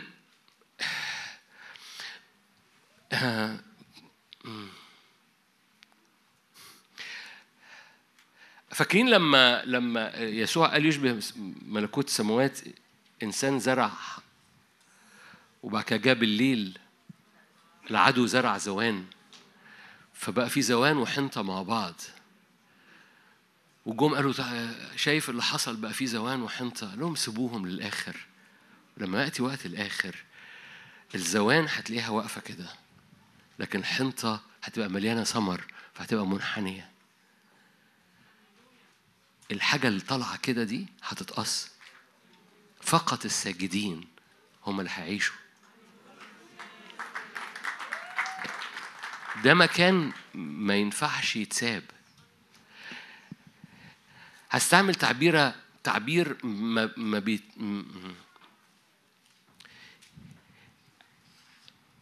هاخد قصة طب بلاش. كان في واحد في العهد القديم ملك اسمه منسى. فين أخويا منسى؟ موجود؟ فينك يا منسى؟ مش موجود. أوكي. كويس عشان كده. منسى كان ملك وقام الدنيا شوية. فكان في قضاء على منسى. فمنسى قام تاب. منسى قام سجد ودخل الهيكل وقال له أنا بتوب على كل حاجة. فقال له إيه؟ قال له أنا هأجل كل حاجة طول ما أنت تايب. وطول ما أنت تايب ولما حطها بحط بقى منسى على حسقية على كذا حد. قال له طول ما أنت ساجد أنا مأجل أي قضاء وفاتح نعمة افتداء. طول ما انت ساجد الرب مستعد يلمس أرضك ويكمل افتداء في أرضك. قال له بعد ما انت يعني ممكن اولادك لو اولادك ما كملوش في التوبة يعني تخيل المنظر طول ما انت تايب الفدا راجع الفدا مغطيك والقضاء راجع لورا. لو ولادك كملوا كده الفدا راجع لورا. لكن لو ولادك ما كملوش القضاء المؤجل يأتي. ما أعرفش عنك أنا أنا بالنسبة لي الجملة أنا هفضل تايب أنا هفضل طول ما أنا تايب طول ما أنا منحني طول ما أنا ساجد طول ما أنا معترف بالفضل والنعمة طول ما أنا مش عايز ابقى زوان وراسي طالعة وشايفني أنتوا شايفيني؟ لا أنا عايز انحني أنا عايز أنا عايز مع ال مع ال 24 شيخ اكون ساجد لأن ده- المكان اللي واقفين عند سيد الأرض كلها بيبقوا واقفين فيه. مفيش حد واقف عند سيد الأرض كلها. فأتاري اللي واقفين عند سيد الأرض كلها هم ساجدين. Are you here؟ بقولها كتير بس بكتشف إن مش دايما لما بقولها بتبقى بت بت بيتم تطبيقها. إيه أخبار تدخل حبة سجود في اليوم؟ كده يعني. رش حبة سجود على اليوم.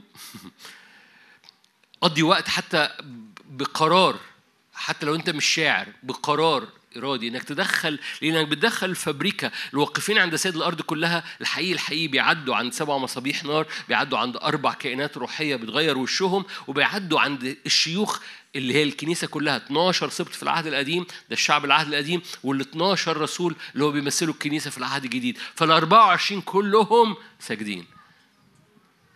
ليه؟ الزوان بتتقطع راسه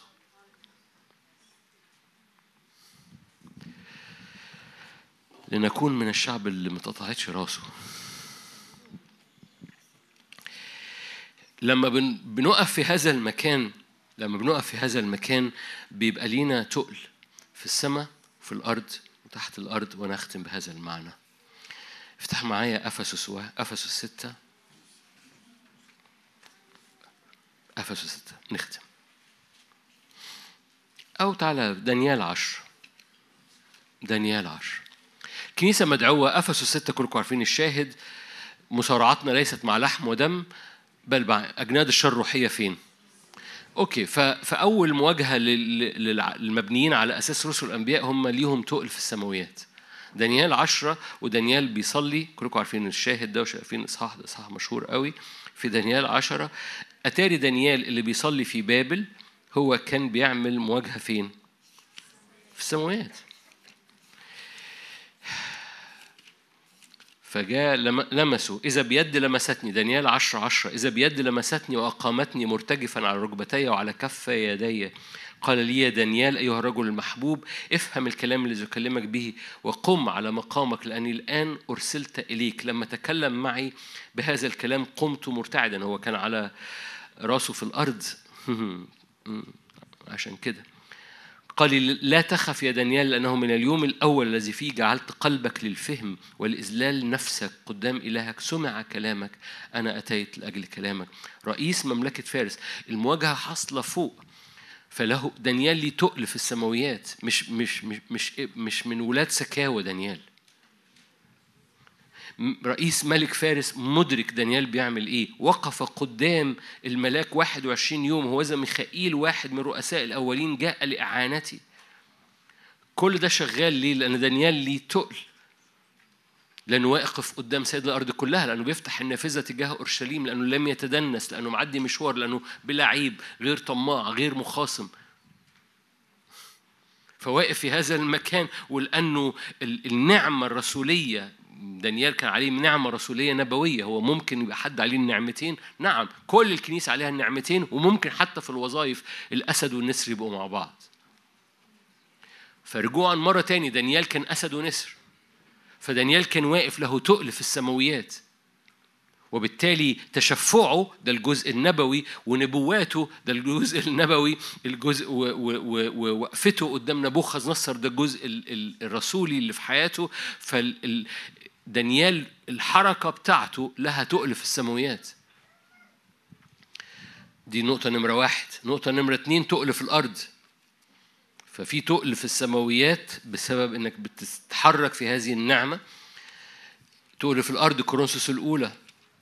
فاكرين رسالة أفسس؟ رسالة أفسس هي رسالة السماويات. باركنا بكل بركة روحية في السماويات لنا مصارعتنا في السماويات. أوكي؟ كورنثوس الأولى 15 بولس الرسول يقول لك كده إن الحرب كانت في السماويات بس كان برضو في حرب في الأرض. فكان له سلطان أو تقيل في السماء وتقيل في الأرض.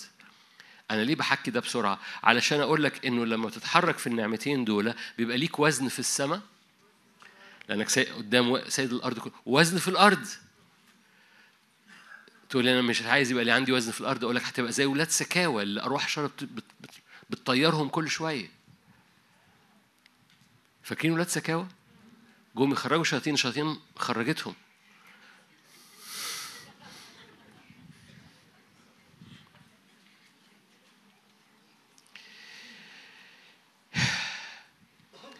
كورنثوس الأولى 15 إن كنت كإنسان آية 32 إن كنت كإنسان قد حاربت وحوش في أفسس.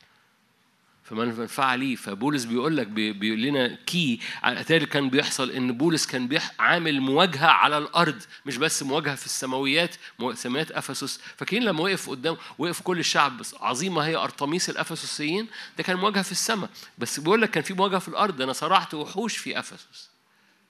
عشان كده أفسس كانت كنيسة قوية لأن بولس التقيل حسم أمور في السماء وحسم أمور في الأرض. مقاصد الرب إن- وأنا أنا على فكرة بقول كده عشان أحمسك. أنت مدعو إن يبقى ليك هذا أوكي تعالوا نبص معايا سفر التكوين. أنتوا جمال تكوين واحد. حكينا عن ده شوية في اجتماع من الاجتماعات الأربع بس هحكي عنه كده ونختم. تكوين واحد الإنسان بقى ليه سلطان على إيه؟ على السماء وعلى الأرض وعلى تحت الأرض. فتسلطون على سمك البحر على طير السماء وعلى البهائم وعلى كل الأرض. ده معاني روحية. يعني إيه؟ على كل المستويات إن كان في الأرض ولا في السماء ولا تحت الأرض. فخلق الله الإنسان على صورته آية 27 على صورة الله خلقهم ذكر وأنثى خلقهم باركهم الله وقال اثمروا واكثروا. وإيه؟ واملأوا الأرض. اخضعوها تسلطوا. على سمك البحر على طير السماء وعلى كل حاجة بتدب في الأرض.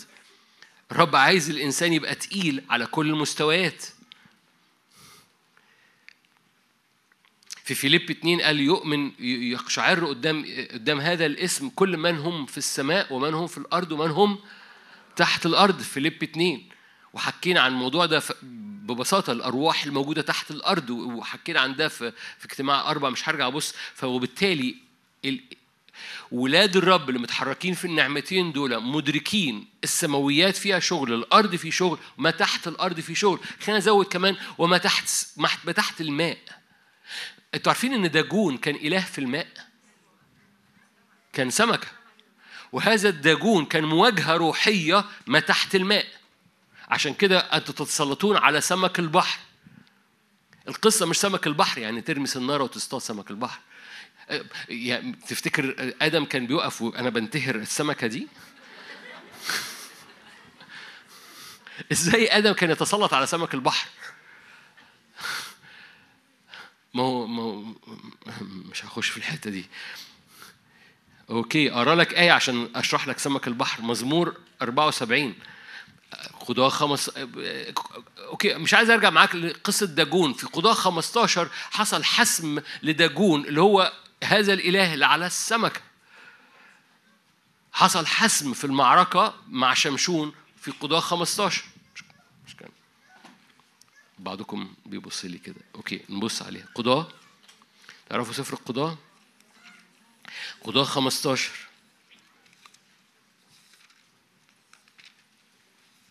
هم.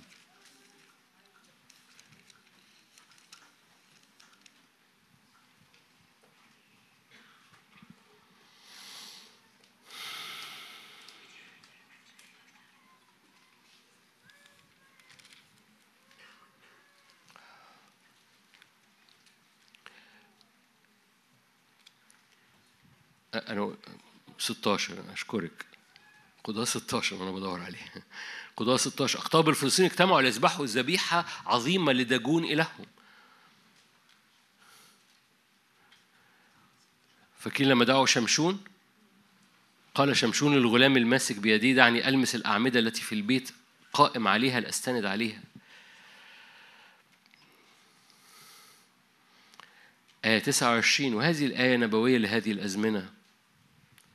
قبض شمشون على العمودين المتوسطين الذي كان البيت قائما عليهما واستند عليهما الواحد بيمينه والآخر بيساره. وكلكم عارفين انحنى بقوة فسقط البيت على أقطاب الشعب الذي فيه. ده كان حسم لهيكل داجون. داجون ده ما تحت الماء.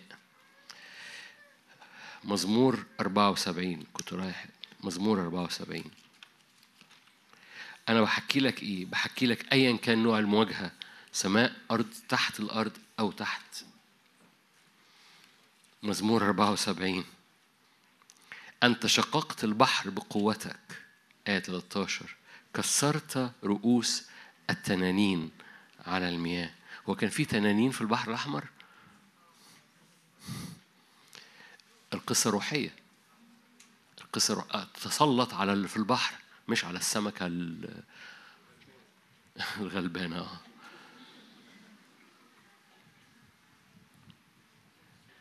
خليني أقول طيب. كثير من ال- ال- المدن الساحلية بتهاجم بأمور من البحر فكل ما تحصل نهضة يخرج حاجة من البحر وتقوم جرفة النهضة اللي حصلت في المدن الساحلية وبلعاها واخداها تاني زي مد ينزل مد ينزل على المدن الساحلية يقوم واكل كل حاجة اتزرعت وعامل جزر وسحبها وبالعها في أعماق البحر.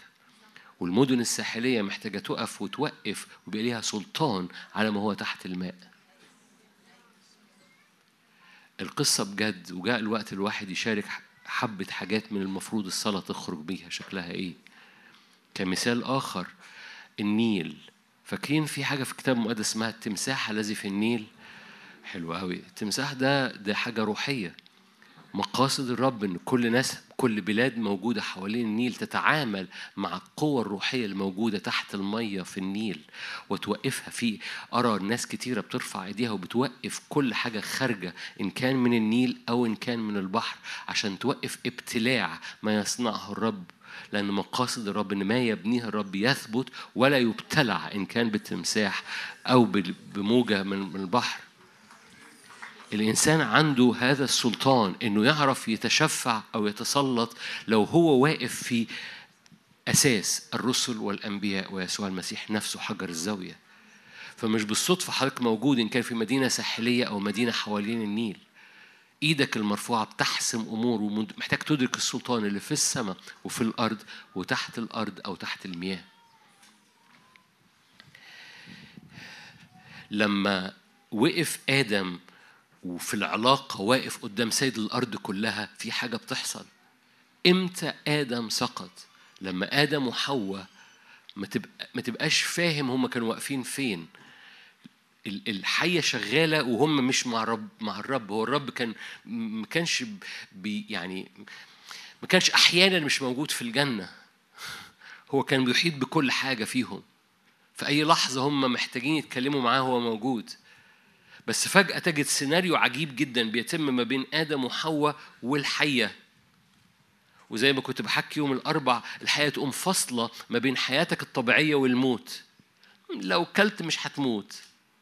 لو بصيت مش هتموت لو كذبت مش هتموت لو انفعلت مش هتموت لو لو لو لو عملت self promotion ودعاية لنفسك مش هتموت والقصة كلها هتعدي. يعني دي قطمة. ويحصل سيناريو عجيب جدا ما بينك وما بين العدو برغم إنك موجود في مكان أنت بتنسكب على حياتك نعمة رسولية نبوية ويسوع المسيح نفسه فوقيك حجر زاوية. آدم فقد كل السلطان اللي في السماء والأرض وتحت الأرض لما عمل سيناريو مع الحية ملوش لازمة وبطل يبقى واقف قدام سيد الأرض كلها. وقوفك قدام سيد الأرض كلها مش فكرة لذيذة دي فكرة بتحميك. ده المكان الوحيد اللي بيحميك. وقوفك مع مصابيح النار مع الكائنات الروحية بسجود مع ال 24 شيخ مش فكرة لذيذة. ده lifestyle ده نمط حياة. امبارح كنت بحكي معاك إن الرب يطلع نمط حياة جديد في ولاد الرب لأن النمط القديم عمل لنا مشاكل ومحلش ولا حاجة. لو بتتوقع تعيش نفس الطريقة وتتوقع الطريقة نتيجة مختلفة ده غباء. لازم بيتغير الزقاق بتاعك. إيه الزقاق الجديد بتاعك؟ أنت واقف فين؟ قدام سيد الأرض كلها. تعامل مع التسع مع السبع مصابيح. تعامل مع الأربع كائنات. أسجد مع الشيوخ. أقف قدام سيد الأرض وأدرك السلطان وخد السلطان في السماء والأرض وتحت الأرض. ما تعملش سيناريو مع الحية. ولو أنت أدركت كده إن الدقيقة اللي فاتت دي قلت لك قلت لك تكنو... قلت لك التركيبة اللي ممكن تملى يومك. التركيبة اللي ممكن تدبر لأن كتير بتسمع وكأنه آه، آه، عظة نو no. هو ده هو ده التركيبة إيه التركيبة أنت واقف فين قدام سيد الأرض نمرة اتنين إيه التركيبة؟ أنا بتعامل مع السبع مصابيح نارية، نمرة ثلاثة إيه التركيبة؟ بتعامل مع الأربع كائنات روحية، نمرة أربعة إيه التركيبة؟ أنا بسجد مع ال 24 شيخ، نمرة خمسة إيه التركيبة؟ أنا باخد السلطان في السماء والأرض وتحت الأرض.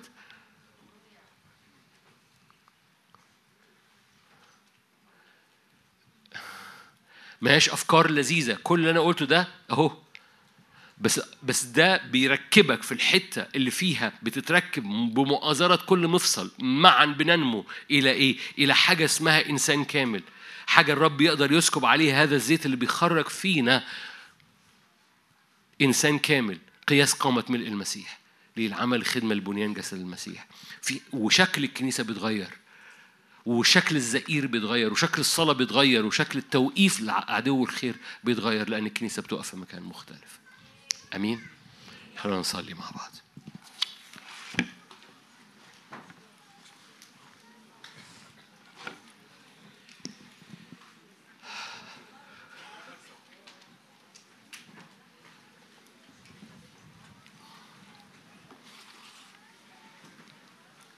ارفع إيدك معايا قاعد واقف.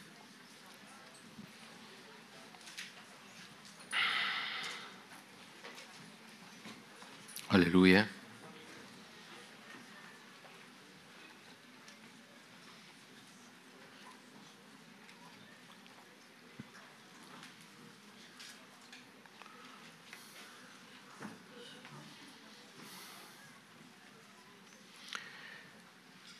قال زكريا ما من هؤلاء المفرغان من أنفسهما زيت ذهبي؟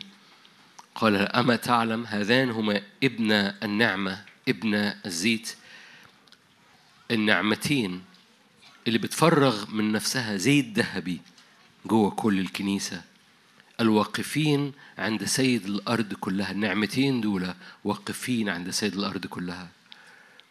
بيعدوا جوه كل الكنيسة عشان كل الكنيسة تقف عند سيد الأرض كلها. لا تهرب من هذا المكان. لا تختبئ من سيد الأرض كلها. لما العدو بيلاقيك فاضي مش بتتكلم مع سيد الأرض بيتكلم معاك.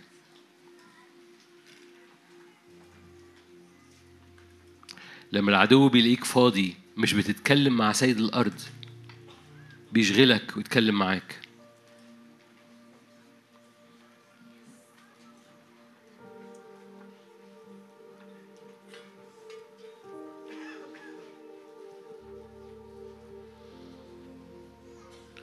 من يفصلني عنك؟ من يفصلني عنك؟ قل له من يفصلني عنك؟ من يفصلني عنك؟ أتاري الوحيد اللي بيعرف يفصلني عنك هو أنا. هو انشغالاتي هو أفكاري هو دماغي هو مشاعري. وأنا بحسم أمر النهاردة. من يفصلني عنك؟ أتاري اللي بيفصلني عنك هو صور هو خيالات هو تخيلات هو هو مصارعات مع مقارنات هو هو انحسارات في الأنا وفي الذات هو هو هو مخاوف هو خيالات عن آخرين محيطين بيا وتصورات إن العالم كله ضدي من يفصلني عنك؟ أنا بحسم الحتة دي. بدل ما أعمل حديث مع نفسي ومع دماغي ومع مشاعري ومع مخاوفي بعمل حديث معاك. أنا واقف عند سيد الأرض كلها. بدل ما أقعد أقلب بعد ما أقلب في المشاعر وأقلب في الأفكار وأقلب في الخوف بقف عند سيد الأرض كلها. لأني على أساس الرسل والأنبياء. أنا ليا أساس. وليا حجر زاوية وبهتف لحجر الزاوية كرامة كرامة كرامة. من يفصلني عنك؟ لن أدع أفكاري لن أدع خوفي لن أدع مشاعري لن أدع ظروفي تفصلني. إني أتكلم معاك إني أفتح إني هقف قدامك إني إني أشيل الغمامة زي البقرة اللي بتلف في الساقية. أنا أشيل الغمامة عشان أبصر وجه أبي. من يفصلني عن إني أشوفك وإني أسمعك لأني أنا على أساس رسل وأنبياء.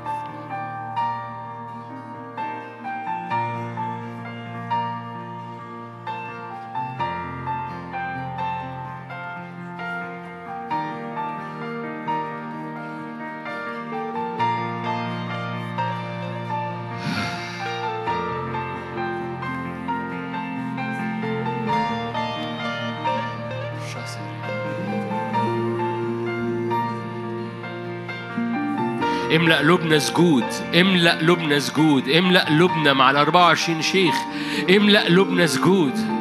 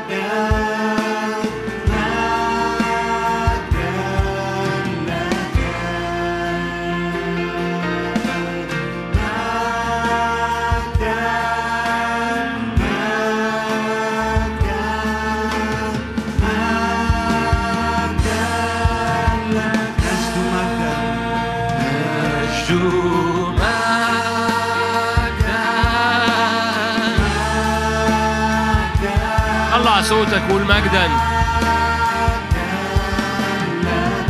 في زيت نازل وانت بتقول له مجدا.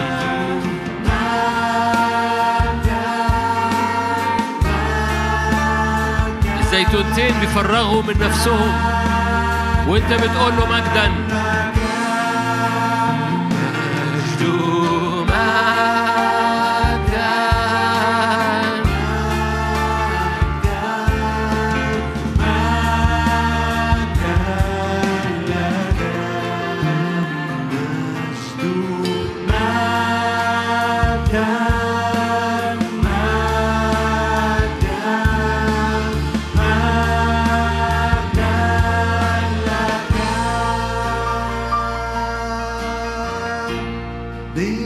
بنحبك بنحبك يسوع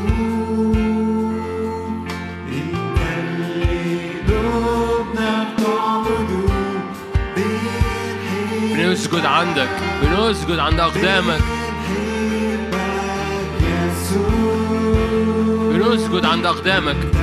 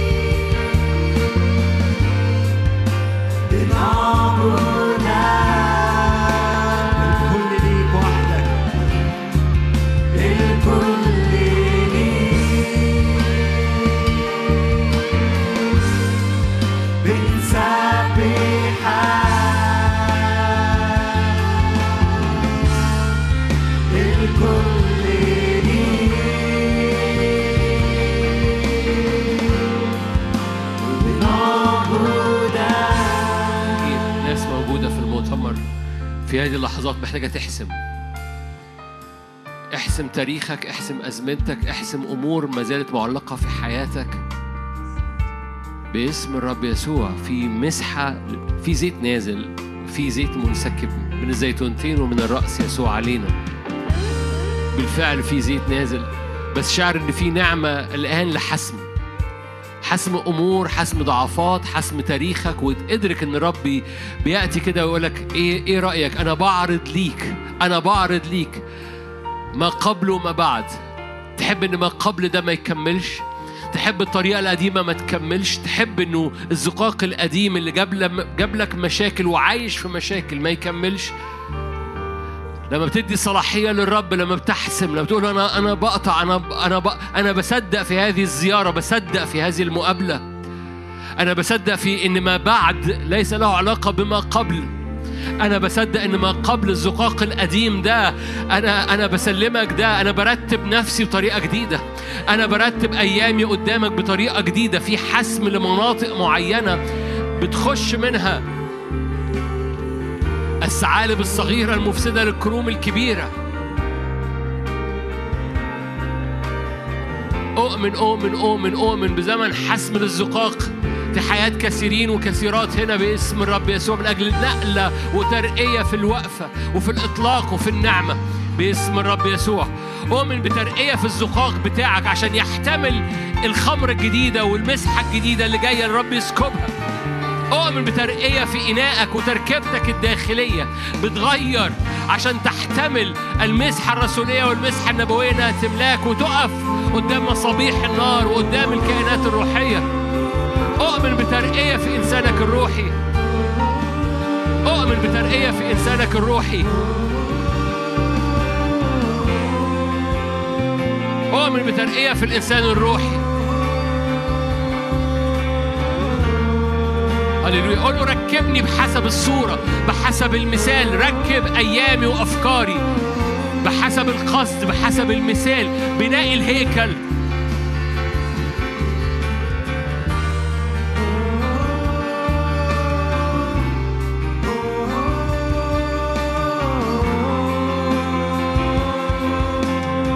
مقابلات الآن نارية مقابلات بالزيت الذهبي.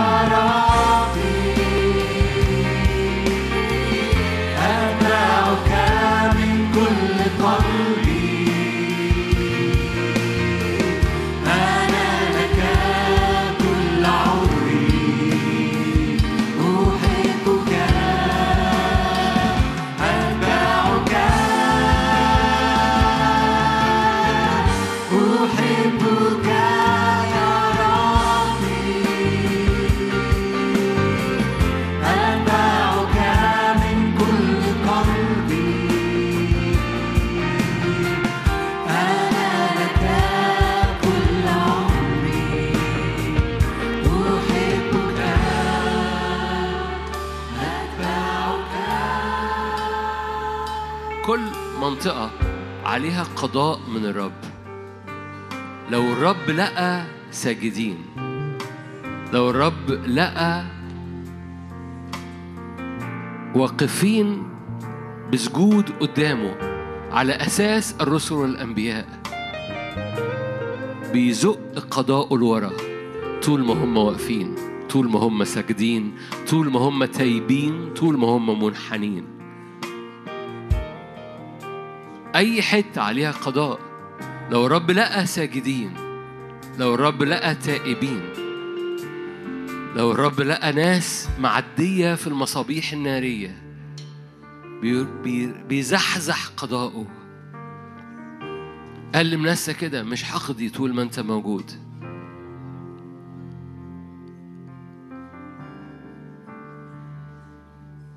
مثبتين ومبنيين على أساس الرسل والأنبياء. ويسوع المسيح نفسه حجر الزاوية. مقابلات مع مصابيح نار بتغيرنا. مقابلات مع كائنات وأربع أوجه بتسندنا. إنه زمن الأسد والنسر. إنه زمن عدم رجوعك لورا إنه زمن وجه الإنسان بحكمة في الشغل وفي الأيام وفي البيوت. إنه زمن سجود مع الأربعة وعشرين شيخ. عشان يطلق سلطان في السماء والأرض وتحت الأرض. مد إيدك معايا. النعمتين دول بيفرغوا من نفسهم زيت ذهبي جوه المنارة.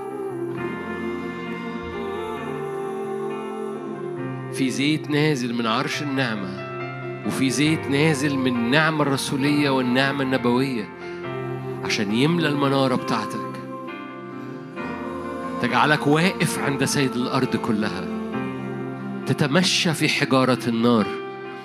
يغير ويقدس كل حاجة في حياتك. يحرق كل ملفات قديمة. يحرق كل ملفات قديمة. مرة تاني كل ملفات قديمة أحسمها. عبرها في النار. عبرها في النار. لا يبقى لها ذكر. كل الصور كل مقارنة كل أنا كل مسحتي دعوتي خدمتي دوري أيامي. الجسد كله مركبا معا لمؤازرة كل مفصل للبنيان.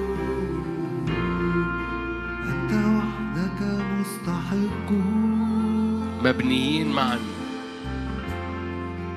أنت وحدك مستحق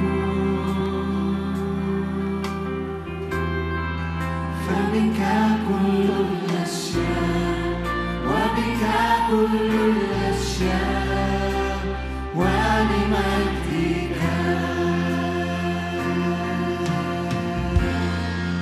أنت وحدك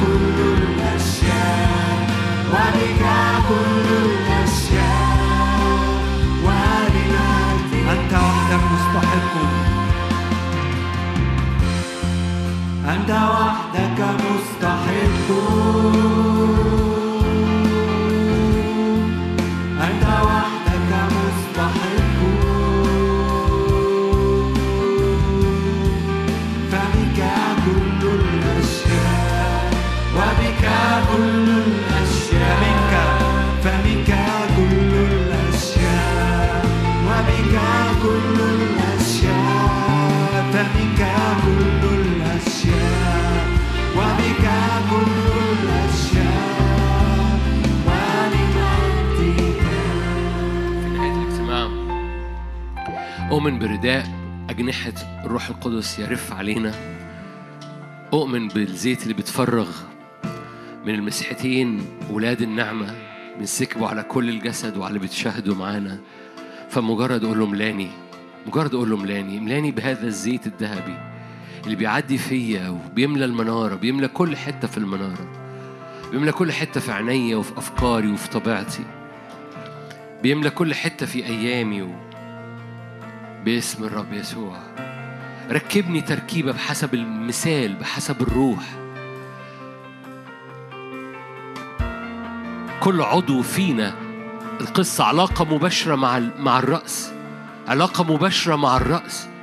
معاه إشارة جاية من الرأس ومعاه نعمة نازلة من الرأس. تعدي في حياته بتعدي في زي شرايين. كل عضو من أعضاء الجسد كله بيستقبل هذه النعمة اللي نازلة من الرأس. والإشارة اللي نازلة من الرأس والغذاء اللي نازل من الرأس والقوة اللي نازلة من الرأس والمناعة اللي نازلة من الرأس. لأن المناعة بتاعت الجسد هي بتا... المناعة بتاعت كل عضو في الجسد. فرب يسكب مناعته وخيره وبركته ومسحته ودوره وهدفه على حياتك. فارفع عينك معايا لهذا الرأس اللي بتنسكب كل نعمة. إله كل نعمة. بيسكب من هذا الرأس على حياتك كل خير كل بركة كل سندة كل معونة وكل إشارة وكل تكليف إلهي. هللويا. عينينا مثبتة. مركبين معا إلى الرأس. ننمو معا مسكنا لله. إلى حجر الزاوية يسوع. هللويا. هللويا. مش. مش مضطربين لأي حاجة حوالينا. القصة كلها أنا أفعل ما أمرت به. إيه الإشارة اللي جاية؟ أنا معك يا سيد. أنا لك يا سيد. لا أفعل إرادتي بل إرادتك يا سيد. لا مشيئتي بل مشيئتك. بحسب الإشارة اللي جاية من الرأس.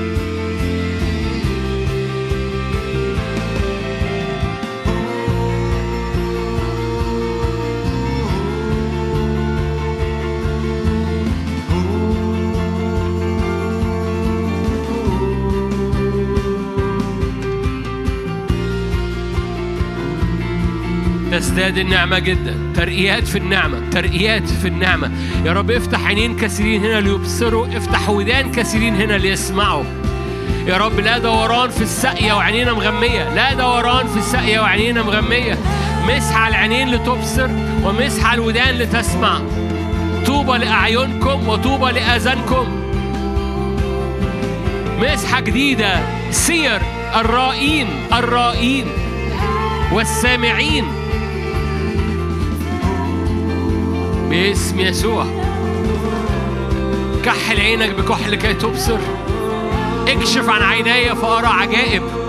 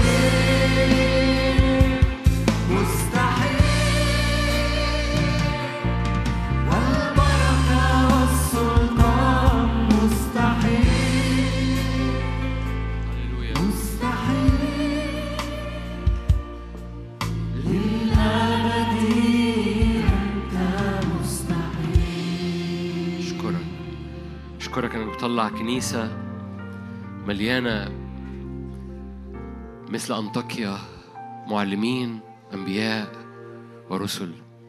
اشكرك ابويا السماوي بتطلع كنيسة قوية. اشكرك ابويا السماوي إنك مش بتطلع كنيسة ولاد سكاوى لكن بتطلع كنيسة أبواب الجحيم لا تقوى عليها. اشكرك إنك مش بتطلع كنيسة هربانة وخايفة من أي مسؤولية لكن بتطلع كنيسة بتقف قدام العرش قدام النعمة وبتسجد قدام السيد عارفة أنه لا بالقدرة ولا بالقوة بل بروحك يا رب الجنود يدي زربابل تبتدي يدي كل واحد واحدة تتمم باسم الرب يسوع باسم الرب يسوع. هذا هو ميراث عبيد الرب. كل آلة صورت كل لسان القضاء يحكم عليه. هذا هو ميراث عبيد الرب. برهم من عندي يقول الرب. مش كنيسة هربانة من المواجهات كنيسة مدركة الرب الحاضر فيها الرب المنتصر الغالب قدامها. كنيسة مدركة السلطان في السماء والأرض وتحت الأرض. فتعالوا نرفع ايدينا مع بعض. طالما إحنا طالما قلت حتة صغيرة عن المدن الساحلية والنيل ارفع إيدك على المدن الساحلية على البحر الأحمر والبحر المتوسط. القصة دي بيمر بيها الغردقة كتير بتمر بيها الكنيسة في الغردقة بتمر بيها الكنيسة في اسكندرية كتير. إن يحصل أمور من الرب وحركة من الرب ويأتي زي سونامي روحي ويقوم جارف ال- اللي حاصل في النفوس بلعهم بأي طريقة ويقوم سحب ده لأعماق البحر. فارفع إيدك معايا باسم الرب يسوع. انت يا رب شققت البحر بقوتك قطعت رؤوس التنانين التي في البحر. انت شققت البحر بقوتك انت قطعت رؤوس التنانين. كل سونامي بيبتلع النهضة كل سونامي بي بي روحي بيطلع كده كل شوية زي وحش يخرج من الماء ويقوم بالع هللويا ومنسحب تاني للمية. بنرفع ايدينا سور دم الرب يسوع يوقف كل ابتلاع. كل كل سلب كل سحب مرة تاني. كان على اسكندرية أو على الغردقة كان على كنيسة اسكندرية أو على كنيسة الغردقة. لا سلب فيما بر لا سلب فيما بعد لأي صنيع الرب بيصنعه في حياتك وفي حياتك. فشعب اسكندرية الموجود هنا ارفع إيدك معايا واعلن حسم لأي تكرار للحروب اللي على حياتك. حسم الآن باسم الرب يسوع. على كنيسة اسكندرية أو كنيسة الغردقة. باسم الرب يسوع لا دوران لا سحب لا سلب. لا سلب للوديعة لا سلب للنهضة لا سلب للخدام لا سلب لا ابتلاع. أيا كان صورة الابتلاع للبيوت للأزمنة للمشاكل أيا كان الصورة. باسم الرب يسوع. هللويا باسم الرب يسوع. هللويا الساكنين على على على ضفاف النيل ارفع إيدك معايا. باسم الرب يسوع. كل تمساح مخيف كل تمساح بيبتلع كل تمساح بيخيف وبيسحب ايا كان. بالمناسبة في حصل شغل كتير موضوع التمساح اللي في النيل فقوته ضعفت كثيرا. بس ارفع إيدك معايا باسم الرب أنا عايز أشجع بس ال- اللي على خط النيل باسم الرب يسوع إنه قوة هذا التمساح ضعفت كثيرا. التمساح ده بيهاجم الخدام التمساح ده بيهاجم ب- ب- بصلابة إنه الحرب اللي عليه كده تفضل معاندة ومربوط بالوياثان مربوط بحاجات كتيرة. لكن ارفع إيدك معايا. ما يصنعه الرب في الصعيد لا يقوى عليه إبليس. ما يصنعه الرب في الصعيد لن يقوى عليه إبليس. كل مياه جوفية كل مياه كل كل مياه جوفية كل بؤر نهضة في الصعيد كل رجال نهضة في الصعيد كل بوكيتس من النهضة في الصعيد باسم الرب يسوع. لا سلب لا سلب لا ي... إبليس لا يستطيع أن يقوى عليها باسم الرب يسوع. تزداد تزداد تزداد وفجأة هذه المياه الجوفية تفجر أبار على كل الصعيد. مين قال الصعيد ما فيهوش مية؟ الصعيد يتملي من مياه الروح القدس. مين قال النيل هيجف؟ الصعيد هو حافظ النيل حافظ المياه الروحية حتى لمصر باسم الرب يسوع. هللويا. التمساح يبقى في النيل ولا يخرج؟ باسم الرب يسوع. لنا سلطان على ما هو تحت. أنت قطعت رؤوس التنانين. أنت شققت البحر أنت قطعت رؤوس التنانين. باسم الرب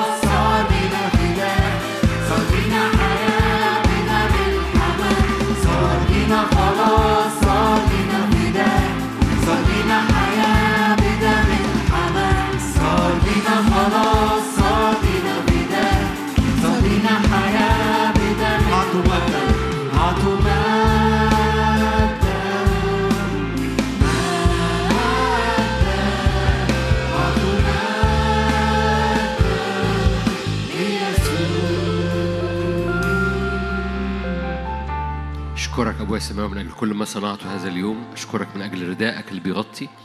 أشكرك من أجل كل نعمة وترقية روحية بتصنعها في المنطقة بتاعتنا وفي الكنيسة العربية في هذا الزمن. محبة الله الآب نعمة ربنا يسوع وشركة وعطية الروح القدس تكون معكم تدوم فيكم من الآن وإلى الأبد. آمين.